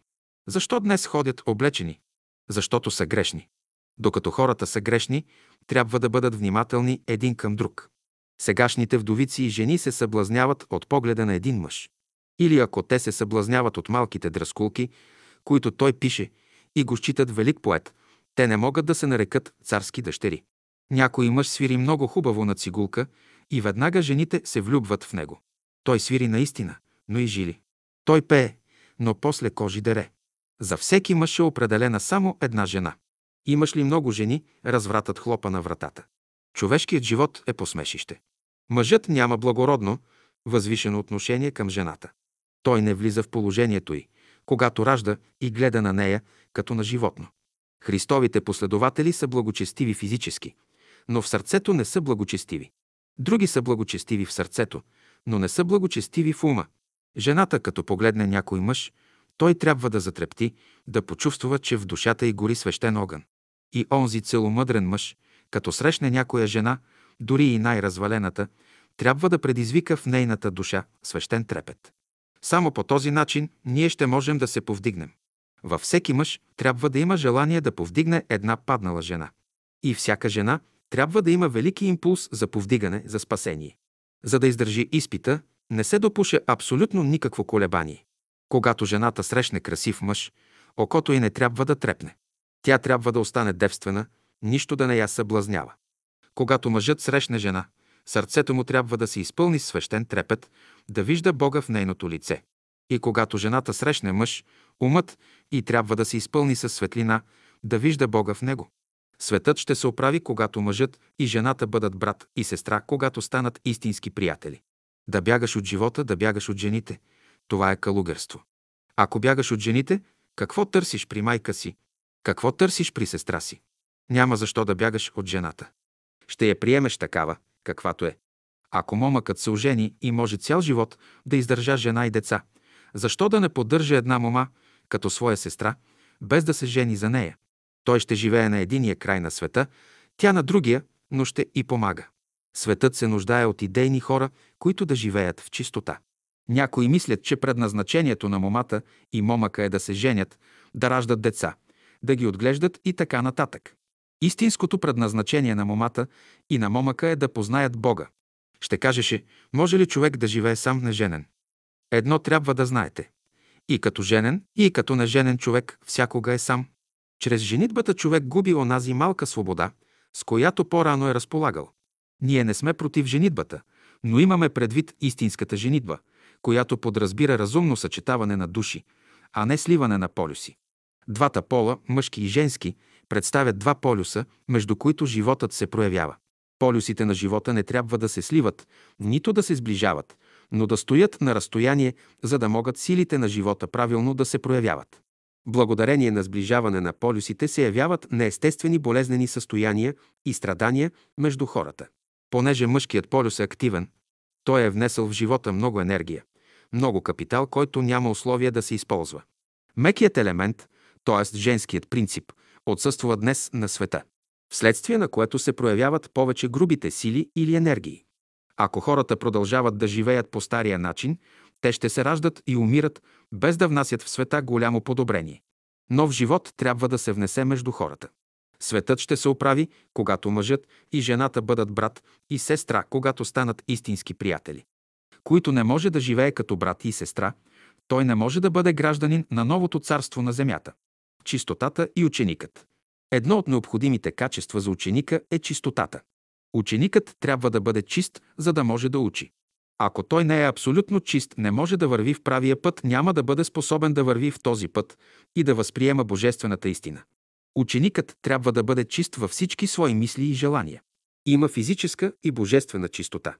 Задачата на ученика е да се освободи от всички странични влияния в своя живот, насадени в него било по наследство, било от въздействието на окръжаващата среда.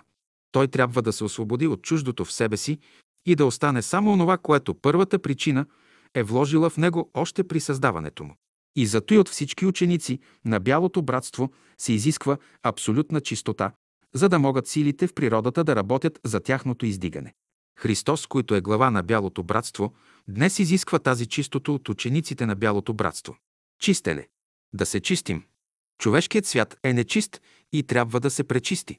Ние сме пратени на земята да пречистим материята, да я организираме и приготвим като материя за духовния свят. Неорганизираната материя е неустановена и гниеща. Организираната материя е установена и чиста. Съвременните хора се нуждаят от чистене. Невъзможно е човек външно да не се окаля, докато се движи между хората и им помага. Невъзможно е да остане чист. Това е външната страна на живота. Тя не трябва да ви смущава. Щом се окаляте, ще отидете при най-честия извор на живота да изперете дрехата си, да се измиете преди слънцето да е залязло. Лесно е да изцапаш нещо, но мъчно се чисти изцапаното, да го облагородиш и туриш на работа. Да се чистим, това е задачата на всички хора. Бог поглежда към тях, не ги съди, но тихо им нашепва – очистете света, в който живеете. Нечистотата не е качество на душата, следователно лесно може да се премахне. Задачата на всеки човек е да изчисти своята кал, с която се е напръскал отгоре, за да види, че наистина е чист и светъл. За да живеем добре, ние трябва да пречистим своята плът, да я изтъчем от чиста, фина материя, за да възприема светли и възвишени мисли. Чрез различните органи и системи в своя организъм човек се пречиства и освобождава от непотребните и нечисти вещества. Това пречистване се постига по физически начин. Обаче за психическото пречистване на човека служат психическите фактори – семейството, обществата и народите. Те са условия за пречистване на човешките мисли, чувства и постъпки. Неврастенията, недоволството, болестите в човека се дължат все на нечиста материя, на нечиста кръв в организма. Тази материя, тази кръв трябва да се пречисти. Както чистим къщата си отвън и отвътре, така трябва да чистим и тялото си. За да се изчисти кръвта на човека по естествен път, изискват се най-малко 10 поколения чист живот. Има методи за бързо пречистване на кръвта, но те се дават на малцина, само на оная, които са готови да посветят живота си за служене на Бога. При прилагането на тези методи в 10 години човек може да пречисти кръвта си и да се подмлади. Наука е това. Като живееш, имаш възможност всеки момент да се обновиш и очистиш. Една част от храната се смила и обработва, а друга част остава като непотребна и се изхвърля вън. Не се ли изхвърля редовно, явява се зараза. Всички противоречия, страдания, болки не са нищо друго, освен чистене. Чистенето е процес на живота. Дето има живот, там има и чистене. Следователно, страданията, противоречията са граница за преминаване от един живот в друг. Радвайте се на чистенето. Освободите ли се от всички нечистоти в живота и работите ви ще тръгнат напред. Да се чисти човек, това не значи да разглежда своите отрицателни прояви и да се самоосъжда. Това е патология, болезнена страна на човешкия живот. Вие трябва да се занимавате с положителната страна на живота, която се отразява благотворно върху човешкия организъм. Човек се цапа, докато живее в отрицателното. Откаже ли се от него, дрехата му става чиста и светла. Излишното. И писанието казва, покайте се, очищение ви трябва. Не само по отношение на стомаха има излишъци, но и по отношение на човешкото сърце, на човешкия ум и на човешката воля има много излишни работи. Всички тия излишъци трябва да се изхвърлят. Като се храна човек, една част от храната се асимилира от организма и се превръща в хранителни сокове и кръв, а друга част не се асимилира и се изхвърля навън във вид на нечиста материя. Това е неизбежен процес. Природата се грижи за освобождаването на човек от нечистата материя. От много неща трябва да се освободите. Първото нещо е да се освободите от отайките, тъй от наслояваният във вашия организъм. Те ви правят кисели и недоволни.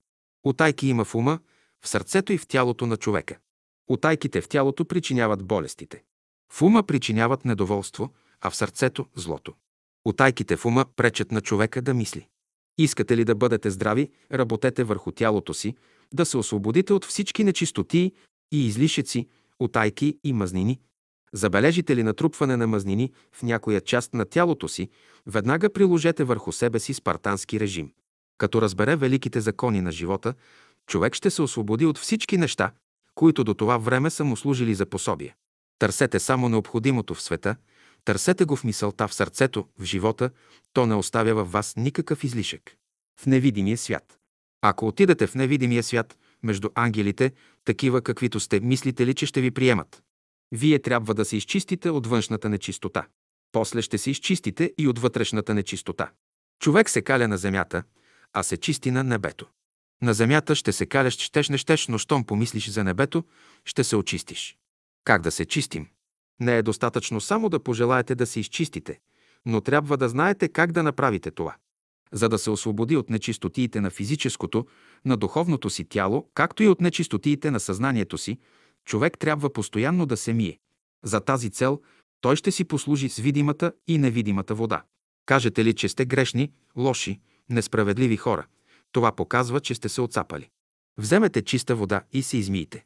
Когато се натъкнете на отрицателни мисли или преживявате отрицателни състояния, бъдете внимателни да не ги задържате дълго време в организъма си, защото те внасят отрови в кръвта, от които трябва да се освобождавате. Тези отрови са подобни на отровите, които бацилите образуват при размножаването си. В такъв случай ние препоръчваме пиенето на гореща вода. С молитва. Докато не се молите, вие никога няма да се освободите.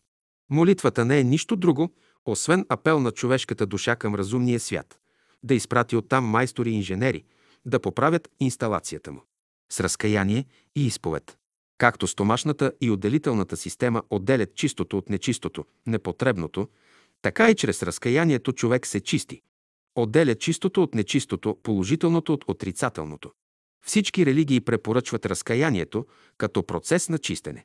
Изповядването е чистене, да се изповяда човек, това значи да отвори душата си пред Бога, да изнесе всичко непотребно навън и да се освободи от излишния товар, който го тормози.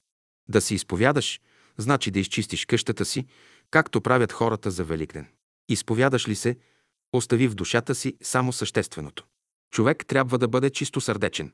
Направи ли той една погрешка, да не чака тя да остави петно на душата му, но веднага да се изповяда. С дишане.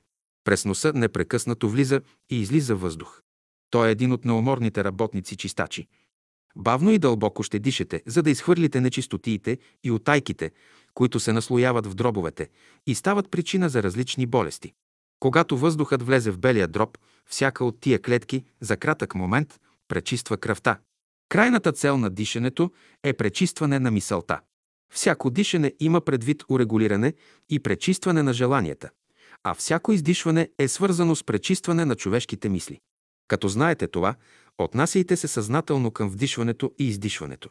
Само по този начин можете да пречистите мислите и желанията си. Дробовете представят сито, чрез което се пречистват умственият и сърдечният живот на човека. През това сито минават само ония мисли и желания, които не са минали през ситото на друг човек.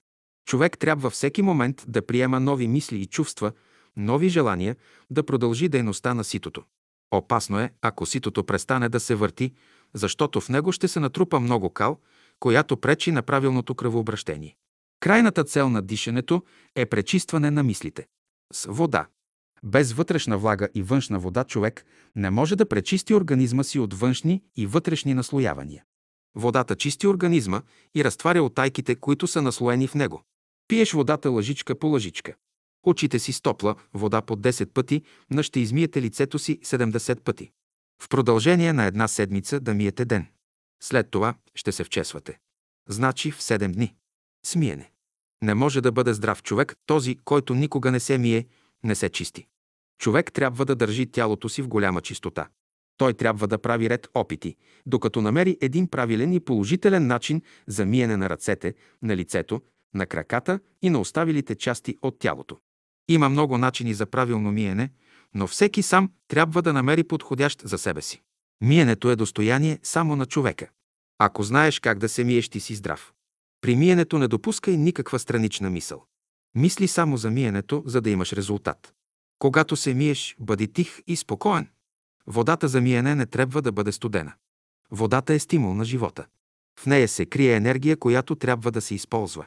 Ако не можете да си служите правилно с водата, вие сами си причинявате пакости. Може да се миете и с много вода, но ако не знаете как да я употребявате, тя ще ви причини големи пакости. Колкото се може по-често ще си миете ръцете. И по 20 и по 30 пъти на ден, ако имате възможност. Който знае как да мие ръцете си, тяхното измиване ще се отрази добре върху краката. И обратно, краката измити правилно, това се отразява и върху ръцете.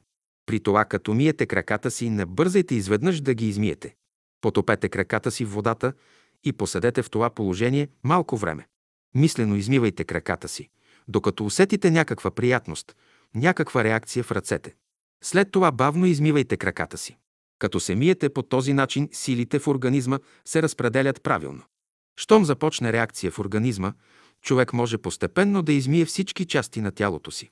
Само по този начин може да се предизвика уравновесяване на енергиите в организма на човека. Никога не изливайте водата от лицето си на нечисти места, де да хвърляме тази вода. На цветята на дърветата, но в никакъв случай, дето минават хора или на нечисти места. За нечистите места е добре, но за вас не е добре. С водни бани. Добре е да се правят частични измивания на тялото. Понякога те са за предпочитане от целите бани. За пример, ако един ден човек измие горната част на тялото си до кръста, другата част долната, трябва да остане суха. Или ако сутрин човек измие лицето си, на обяд да намокри малко главата си отзад, по този начин се предизвиква правилна обмяна в тялото. Често хората се повреждат от баните, понеже не знаят как да ги използват. За пример, някой направи една топла баня, а след това отиде на студен душ. Тези резки промени върху тялото не са за обикновения човек, те са само за боговете. Които не е кален той, трябва да прави топли бани, като оставя енергиите на топлината да действат върху организъма, докато се кали, тези резки промени ще предизвикат най-различни реакции на втвърдяване в тялото, вследствие на което в организма ще се натрупа повече електричество, с което той мъчно ще се справи. Ще ви дам един съвет. Не правете студени душове. По никой начин не миете краката си с студена вода, особено след хранене. Ако искате да направите студена баня, потопете се във водата и бързо излезте вън. Не стоите много време в студената вода. Можете и 10 пъти наред да се гмурнете във водата, но веднага да излезете. Човек трябва да се къпе в определени часове през деня, когато в атмосферата има топли, хармонични течения, които правят и водата такава. Ако се потопите в такава вода, ще изпитате известна приятност, ще се почувствате бодър, весел и разположен. Когато искате да се къпете в студена вода, наблюдавайте дали още с приближаването си към нея тя ви привлича или не. Ако ви привлича, влезте във водата. Такова къпане вече има смисъл. Ако е въпрос за студени бани, аз бих препоръчал на всички хора дъждовните бани, главно през месеците май, юни, юли и най-много през август. Дъждовните капки през тези месеци са топли и пълни с електричество и магнетизъм. Дъждовните бани през останалите месеци не препоръчвам. Когато не можете да правите дъждовни бани, добре е да правите бани с вода, която е нагрята най-много от 35-40 градуса, близо до естествената топлина на тялото. Над тази температура водата има вече разтегателна сила, която не е приятна за тялото. Добре е дъждовните бани да не се правят направо на тялото, но през някаква тънка дреха. Така правени баните, дъждовните капки развиват особена енергия, която се отразява върху организма благотворно. Когато човек прави бани, той трябва да има предвид и разположението на духа си. Той трябва да е абсолютно свободен и разположен по дух, да забрави всички мъчноти и грижи. Така направена банята доставя голямо удоволствие на човека и благодарност от топлата вода. Такава баня представлява най-голямото благо за човека. Сега се срещат много хора обесърчени, отчаяни, които казват «Болен съм, не мога да постигна своите желания, не мога да уча, не мога да се подвизавам духовно, нужно е тия хора да направят през лятото най-малко 60-70 водни бани, да се изпотят, да се пречистят телата им, за да добият необходимото за тях здраве и сила. Казвам, ако вие не използвате топлото време и не употребите малко усилие за тези бани, за да изхвърлите из организма си всички отайки, които са наслоени в него, природата сама ще ви застави да направите тези упражнения. Тя ще ви тури на легло да лежите най-малко 5-6 месеца. Спотене. Забелязано е, че всяко неразположение на човек се дължи на запушване порите на неговото физическо, сърдечно или астрално и умствено тяло. Ако не искаш да се потиш болен, ще бъдеш. Ако искаш да бъдеш здрав, ще се потиш. Причината на болестите се крие в запушените пори, в която област на организма става подпушване, там се явява болестта. Организмът не търпи никакви нечистоти, никакви чужди вещества в себе си. Съберат ли се някъде такива нечистоти, организмът заболява. Всяко заболяване има предвид освобождаване на организма от чуждите вещества. Ако става подпушване на някой от канапчетата на гръбначния мозък, човек губи своята жизненост. Гръбначният мозък има свойството да поглъща праната или жизнената енергия от въздуха и да я предава на целия организъм. Всяко подпушване нарушава правилния ход на кръвообращението. Щом кръвообращението не е правилно, организмът се излага на различни заболявания. Всички пори на тялото трябва да бъдат отворени. Човек има 7 милиона пори в своето тяло. Тоест 7 милиона прозорци, които трябва да бъдат отворени. Следователно, първото лекуване, при каквато и да е болест, се свежда до отпушване на порите, за което е нужно изпотяване на тялото. Водата чисти тялото ви, отваря всички 7 милиона пори, през които дишате. Като се пие гореща вода, тя излиза през порите навън, отваря ги и стога възстановява здравословното състояние на организма. Астралното и умственото тяло също имат много пори, които трябва да бъдат отворени. Недоволството е духовна нечистота, която запушва порите на човешкото тяло. Очистете се от духовната кал, за да можете свободно да дишате чрез сърцето, чрез ума и чрез душата си. Започне ли човек да диша така, недоволството му се превръща в доволство. От 25 април до 4 юли ви давам следната задача за 10 седмици. По два пъти на седмицата да предизвиквате изпотяване с гореща вода. Добре е да правите изпотяване сутрин или вечер преди залез слънце или преди лягане, към 10 часа. Човек ще предизвика изпотяване чрез пиене на гореща вода, в която може да изтиска няколко капки лимон. Ще изпивате по 4-5 чаши гореща вода. Като се изпоти добре, ще изтрие тялото си с влажна кърпа и ще се преоблече. След това нека изпие още половин или една чаша гореща вода. Ако сте изтънели, трябва да се радвате, че имате резултат. Чистене чрез мисълта. Болният орган може да се обнови не само с ръката, но и чрез мисълта, чрез енергиите, които минават през нервите на този орган. Мисълта е енергия, която се изпраща до него. Чистене от внушение. Мнозина се намират под отрицателни внушения. Започнете обратния процес – да мислите положително. Откажете се от всичко, което руши и приемете положително то. Трябва да се освободите от човешките внушения и да дойдете до внушения, които идат от свят, по-високо от вашия. Психическо чистене. Човек трябва да се чисти и от малките и големите престъпления, които минават през ума, сърнето и волята му. Който иска да се пречисти психически, трябва да мине през огън или да се изложи на слънчевите лъчи. Страданията, нещастията представлява огънят, през който човек минава. Пречистването на човека е свързано с процесите отаяване, прецеждане и дестилиране. Някога човек трябва да се стопи, за да се пречисти. Ако има чуждо вещество в тебе, ти трябва да се стопиш. Само така ще се освободиш от него. Да се чисти човек, това значи да придобива онова здравословно състояние на организма си, при което всички мрачни мисли, отрицателни чувства се отаяват на дъното и се изхвърлят навън. Само при това състояние човек може да работи добре и плодотворно. Не задържайте в себе си нито една ваша погрешка, изчистете я навън. Чистете се. Чистене на съзнанието. Който иска да живее добре, трябва да прояви своята разумност, доброта и вътрешна сила. Само така човек може да постигне своя идеал, да очисти живота си от всички отайки на миналото. Както чистите къщите си, така чистете и умовете, и сърцата си. Не допускайте в ума си нито една лоша мисъл и в сърцето си нито едно лошо чувство, защото те не носят никаква радост. Те покваряват човешки живот, както ръждата разяжда желязото. Съвременните хора трябва да освободят съзнанието си от всички нечисти образи. Те трябва да създадат в себе си чисти представи, чисти образи за момата, за момъка, за брака и безбрачието, за любовта, за вечния живот, за децата и така нататък. Как може човек да се освобождава от мрачните състояния на своето съзнание? За да се освободи от тия състояния, човек трябва да отправи мисълта си към Божественото съзнание, което прониква целия космос, и да се свърже с него без никаква критика, без никакво колебание или съмнение. Ако знае да направи това, той ще изпита едно приятно настроение, което ще се превърне в хубаво топло чувство. Чувството пък ще се превърне в светла възвишена мисъл. Всякога бъдете будни, за да не огорчавате Божия дух в себе си. Кажеше ли една дума не на място, веднага се коригирате.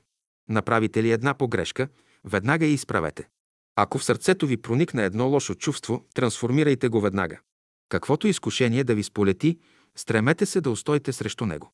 За да се справите с противоречията и изкушенията в света, сърцето, умът, душата и духът ви трябва да бъдат будни.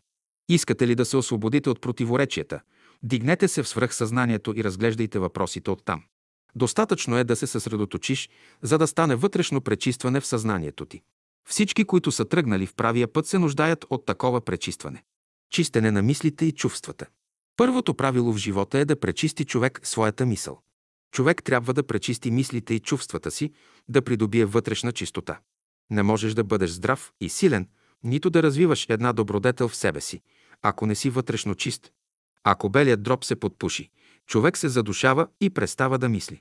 Как можеш да очистиш мисълта си? Като очистиш окото си. Човек, на когото окото не е чисто, не може да бъде чист. За да се освободят от чуждите тела в своя организъм, хората трябва да мислят право. Задачата на всеки човек е да разглежда своите мисли, чувства и постъпки и да ги пречиства, докато дойдете до съвършената чистота. Благодарете за всичко, което става в живота. Всеки човек трябва да разбира положението, в което се намира, да не мисли криво за нещата. Например, вие сте богати, а мислите, че сте сиромаси. Вие сте добри, а мислите, че сте лоши. Мислете по 5 минути на ден за вечния живот, за Бога, за добрите хора, за добрите майки и бащи, за добрите приятели. Мислете за неща благородни, които ще ви повдигнат. Когато не дава ход на своите чувства, човек се вкисва. За да не се вкисват чувствата, вие трябва да работите върху себе си, съзнателно да си въздействате, да трансформират чувствата си и да ги облагородявате. Чисти чувства са уния, които са лишени от всякакъв егоизъм. Чистите чувства изключват всякакво користолюбие. Ако черният дроб се подпуши, в човека се зараждат много отрицателни чувства, които тровят кръвта. Мъчно се чистят човешките мисли и чувства, затова хората страдат. Дошло е време, когато всички хора трябва да пречистят умовете и сърцата си, да отправят нагоре своите чисти мисли и чувства. Чист живот се иска от всички. За да премине от един свят в друг, енергиите на чистотата трябва да се трансформират. За това се изискват определени условия, които наричаме духовни методи и закони. Който знае тези методи и може да си служи с тях, той се ползва от енергията на чистотата и става чист във всяко отношение. Чистене на сърцето. Христос казва, само чистите по сърце ще видят Бога. Човек трябва да има чисто сърце. Чистото сърце е извор.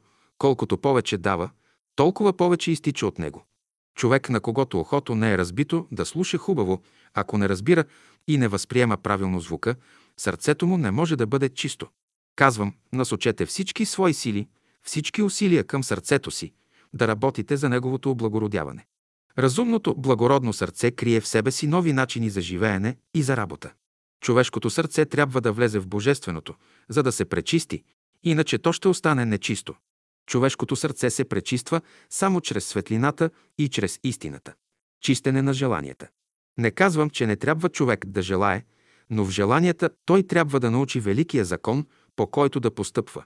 Той трябва да знае дали това, което желае, е добро за него, за неговите близки, за народа му, за цялото човечество и тогава да пожелава. Човек трябва да бъде разумен, да знае кои желания са полезни и кои не. Изпитвайте само уния неща, които допринасят някаква полза във вашия живот. Желанията не трябва да се убиват. Нещастието на човека се състои не в това, че той има желание, но че подхранва в себе си чужди желания. Не е необходимо да придобие човек всичко каквото желае, защото не всичко е съществено.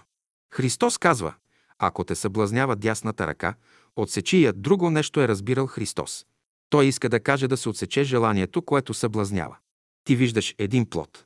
Повдигаш ръката си нагоре да го откъснеш. Не давай възможност на ръката си да къса плода. Отсечи желанието си преди да се е съблазнила ръката ти. Изпълниш ли го буквално, ще се лишиш от ръката, а желанието пак ще си остане. Отсечи ръката си. Това значи не проектираш своето неестествено желание в ръката си, не проектирай своето неестествено желание в ума си. Чистота на говоренето.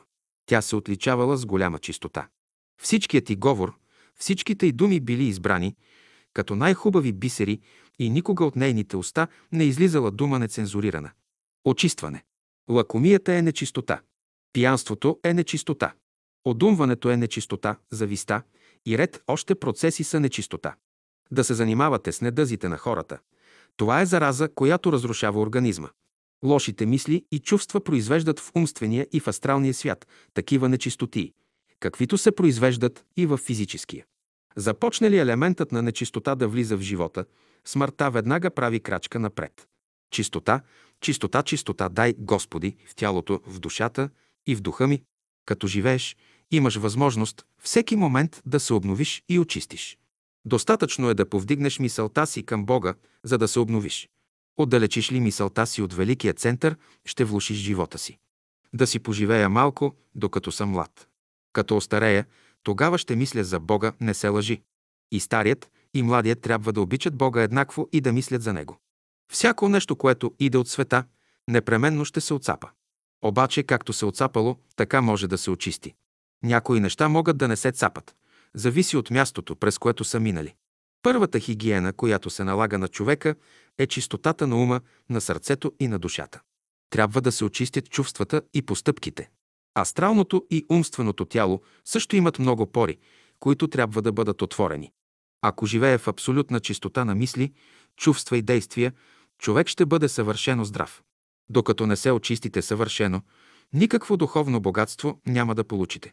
Светът няма да се поправи, докато не мине през огън. Огънят – това са изпитанията, страданията, през които всички хора трябва да минат през този огън, да се пречистят. Когато дойдете до процеса на чистенето, от всички се изисква присъствие на духа. Щом се разболеете, започнете всяка сутрин да излизате на разходка. Колкото по-рано излизате, толкова по-добре. Излизайте на открито, на чист въздух, далеч от градски прах и дим и посветете на дишане за гимнастика поне един час. След това можете да започнете работата, която ви предстои за деня. Правите ли тези разходки, работите ви ще вървят по-добре, отколкото ако стоите в стаите си и работите. Очистите първо машината си, нагласете я и тогава започнете да работите с нея.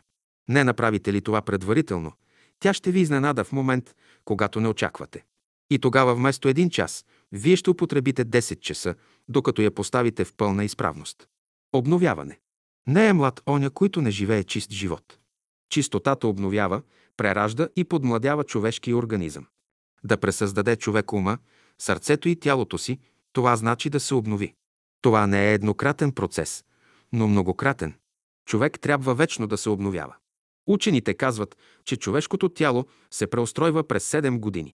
Значи на всеки 7 години костната, мускулната, нервната и мозъчната тъкан в човека се обновяват. Някои учени пък казват, че всичко в човека може да се обнови, да се прероди, даже през 3 месеца. Това зависи от неговите мисли и чувства. Достатъчно е човек да извърши едно престъпление, за да се опетни материята на тялото му. Когато мислим чрез любовта или чрез обичта, тогава плазмата в човека се обновява. Щом този закон не действува, плазмата, от която човек е създаден, остарява, не се обновява, човек остарява и изгубва плазмата.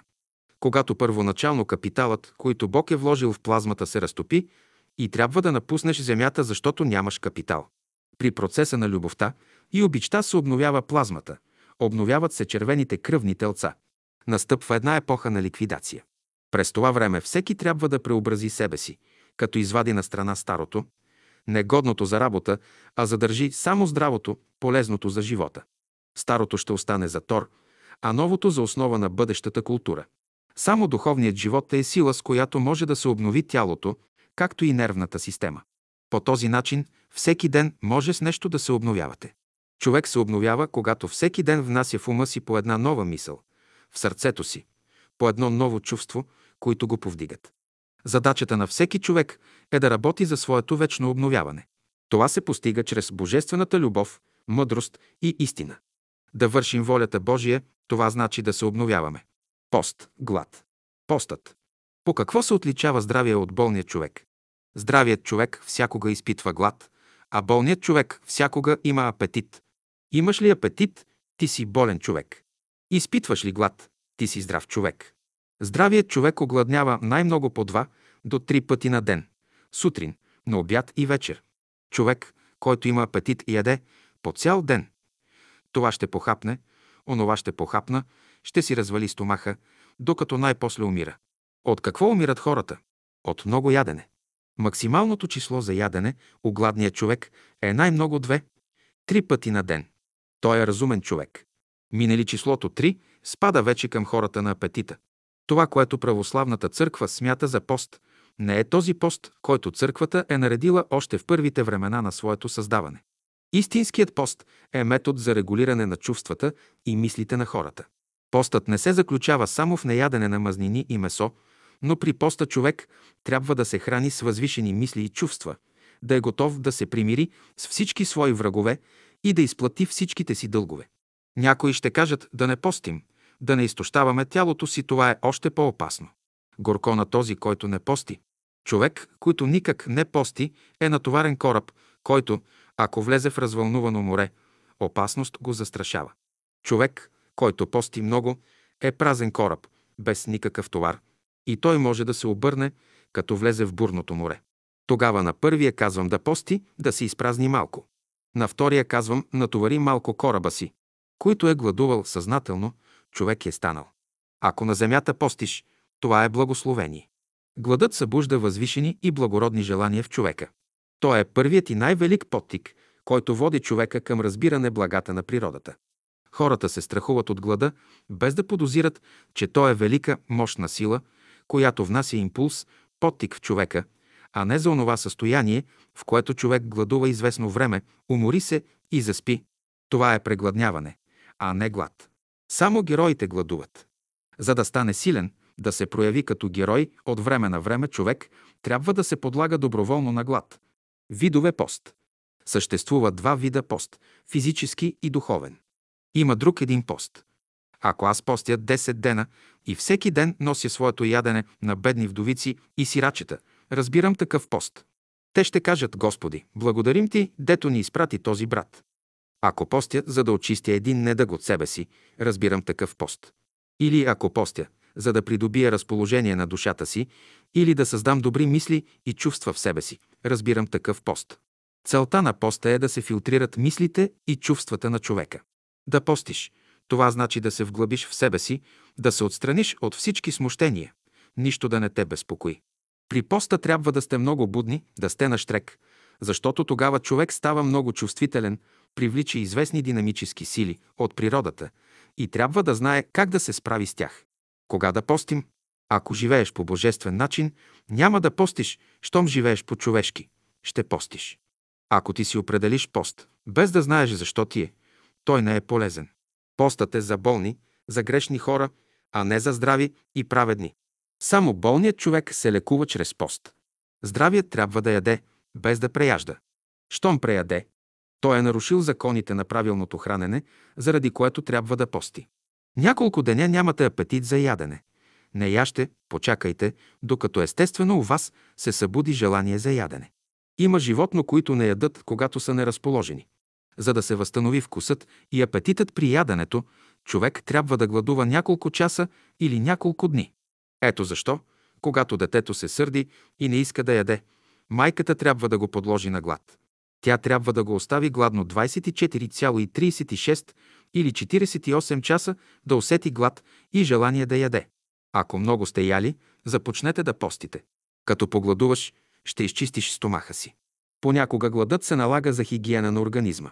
Така човек оценява яденето, така се учи да яде сладко. За всички ви определям един ден в месеца за почивка, през който ден няма да ядете. Ще почивате на физическото поле, а ще работите в духовния свят. Този ден ще бъде третият петък от месеца, значи 12 пъти ще си почивате. Постът ще започне от четвъртък на обед в 12 часа. Ще свърши в петък на обед в 12 часа. Ще ядете малко като в четвъртък, така и в петък. За мен това е почивка, не пост. И после трябва да се спазва времето, трябва да се спазват дните, когато ще се пости. Ако започнете вашият пост в понеделник, ще имате едни резултати, ако го започнете във вторник, ще имате други резултати, а ако е сряда, четвъртък, петък, събота, неделя – различни резултати. Когато човек загуби смисъла на живота, нека започне да гладува. Като не яде няколко деня, състоянието му се подобрява и животът му се осмисля. Ако искате да изпълните всички ваши задължения, да премахнете всички нещастия, постете 5, 10, 15, 20 дни и тогава ще научите причините на всичко. Но заедно и сърцето и умът ви да го подскажат. Тогава постете и резултатът ще бъде отличен. Но ако сърцето каже пости, а умът не дей, не започвайте. Някой ще каже. И без пост може в известен момент на живота, когато трябва да усилим нашата воля, да я съединим с волята Божия, трябва да постим. Онзи, който ще дохожда на нашата екскурзия, не трябва да пости. На екскурзия всички да бъдат сити. Всеки трябва да пости. Защо?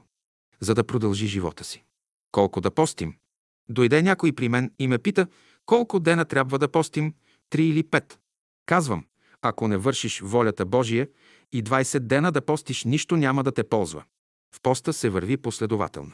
До кога може да гладува човек? Докато изпитва приятни чувства. Не зарадва ли глада си, той се превръща в разрушителен процес. По силните клетки изяждат по-слабите.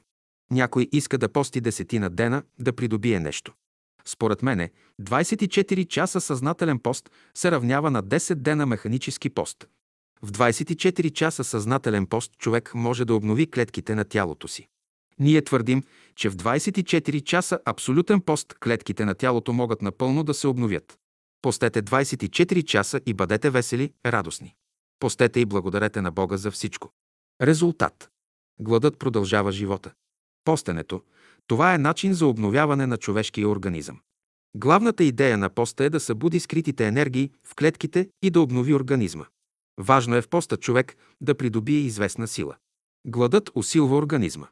Гладът е една сила, която обновява. Който гладува, той се подмладява. Постът е нужен за почивка на организма, външно и вътрешно. Постът – това е едно средство да се махне страха, да се контролира стомашната система, да се контролира кръвообращението и мозъкът. Той се препоръчва като средство за лекуване. Във време на поста горенето на организма е по-силно благодарение на което става изгаряне на всички вещества, които са причина за различните болести, неразположения и недоволства. Гладният усеща особено дразнене в слънчевия възъл.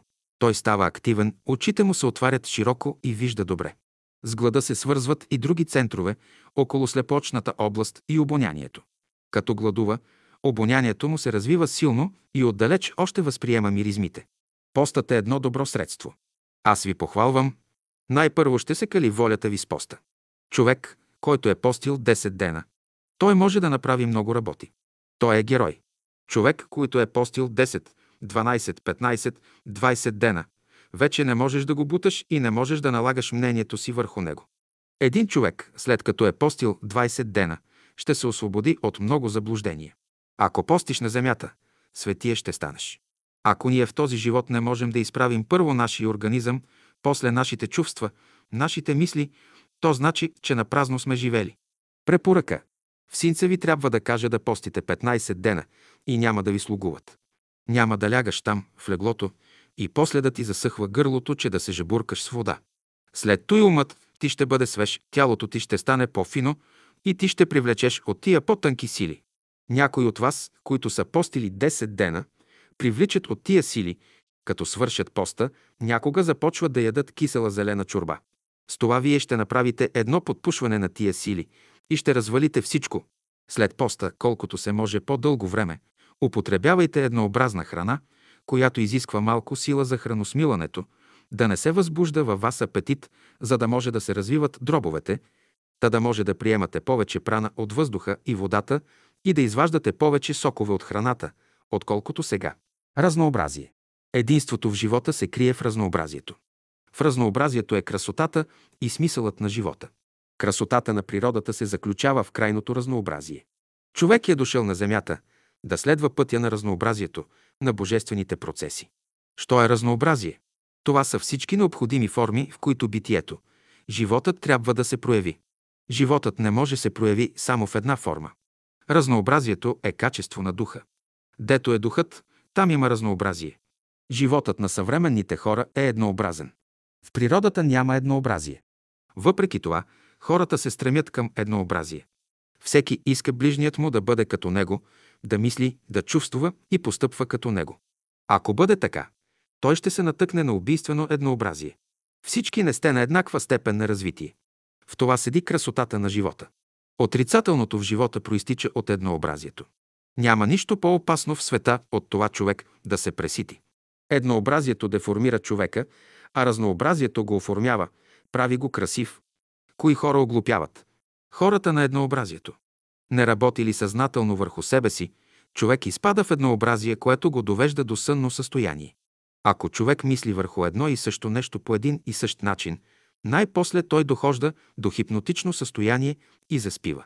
Еднообразието обикновено докарва човека до сънно състояние. Духовното тяло е организираното тяло, в което съзнанието на човека взема участие и го прави буден за всичко онова, което го заобикаля. Еднообразието е зло, разнообразието – добро. Всички трябва да се стремите към разнообразие. Търсите ли красотата, ще я намерите в разнообразието на живота, а не в еднообразието.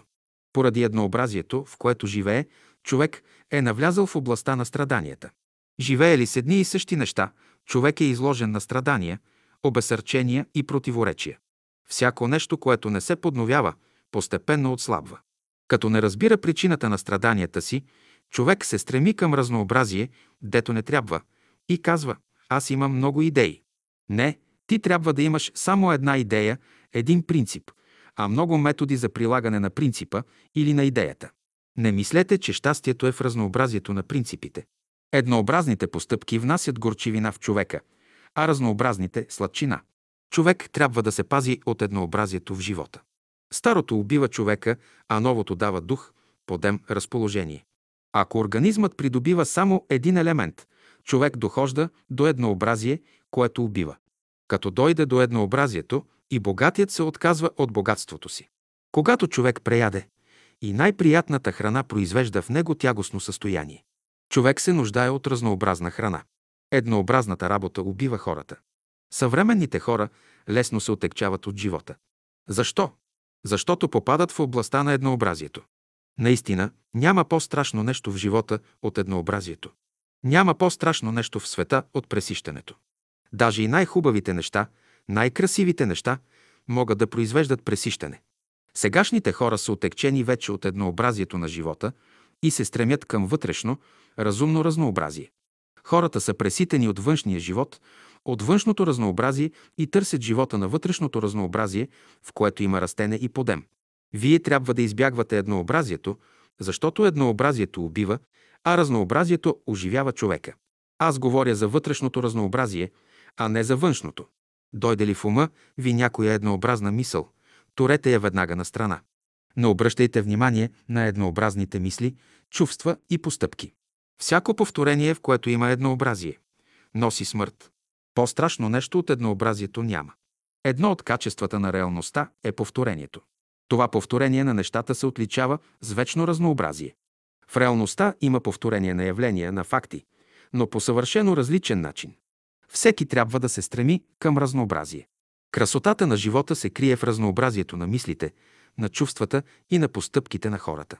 Колкото да е напреднал в духовно отношение, човек все се нуждае от нещо ново. Той трябва всеки ден да придобива по нещо ново, което да се влива като струя в неговия живот, да го освежава. Колкото по-разнообразен е животът, външно и вътрешно, толкова повече Божественото се изявява. Божественото внася разнообразието. Човешкият живот сам по себе си е еднообразен. Иска ли да живее в истинското разнообразие, човек трябва да влезе в божествения живот. Ако живее по-човешки, а търси разнообразие, човек е на крив път. Това значи, че той иска специални условия за себе си. Това е невъзможно. Препоръка. Добре е да имате приятели от трите типа – физически, сърдечни и умствени, да се хармонизирате. Еднообразието действува убийствено върху човека. Не е добре всички да бъдете само умствени типове или само сърдечни, или само физически. Ако в човека преобладават физически сили, той ще бъде крайно активен, ще бъде повече в движение. В него най-добре са развити костната и мускулната система, ако преобладават ниските чувства. Той мисли само за ядене и пиене. Животът му ще се превърне в грижи за ядене и пиене, той ще заприлича на буре. Ако преобладава умственият живот, той изсъхва преждевременно. В него се проявява главно нервната система. За да не изпадне нито в едно от тези положения, човек трябва да работи в трите посоки – физически, духовно и умствено. Само така той ще хармонизира силите на своя организъм. Като метод за самовъзпитание на човека се препоръчва работа в трите направления. Няколко часа върху ума, един или два часа върху сърцето и два или четири часа върху тялото. Физическа работа.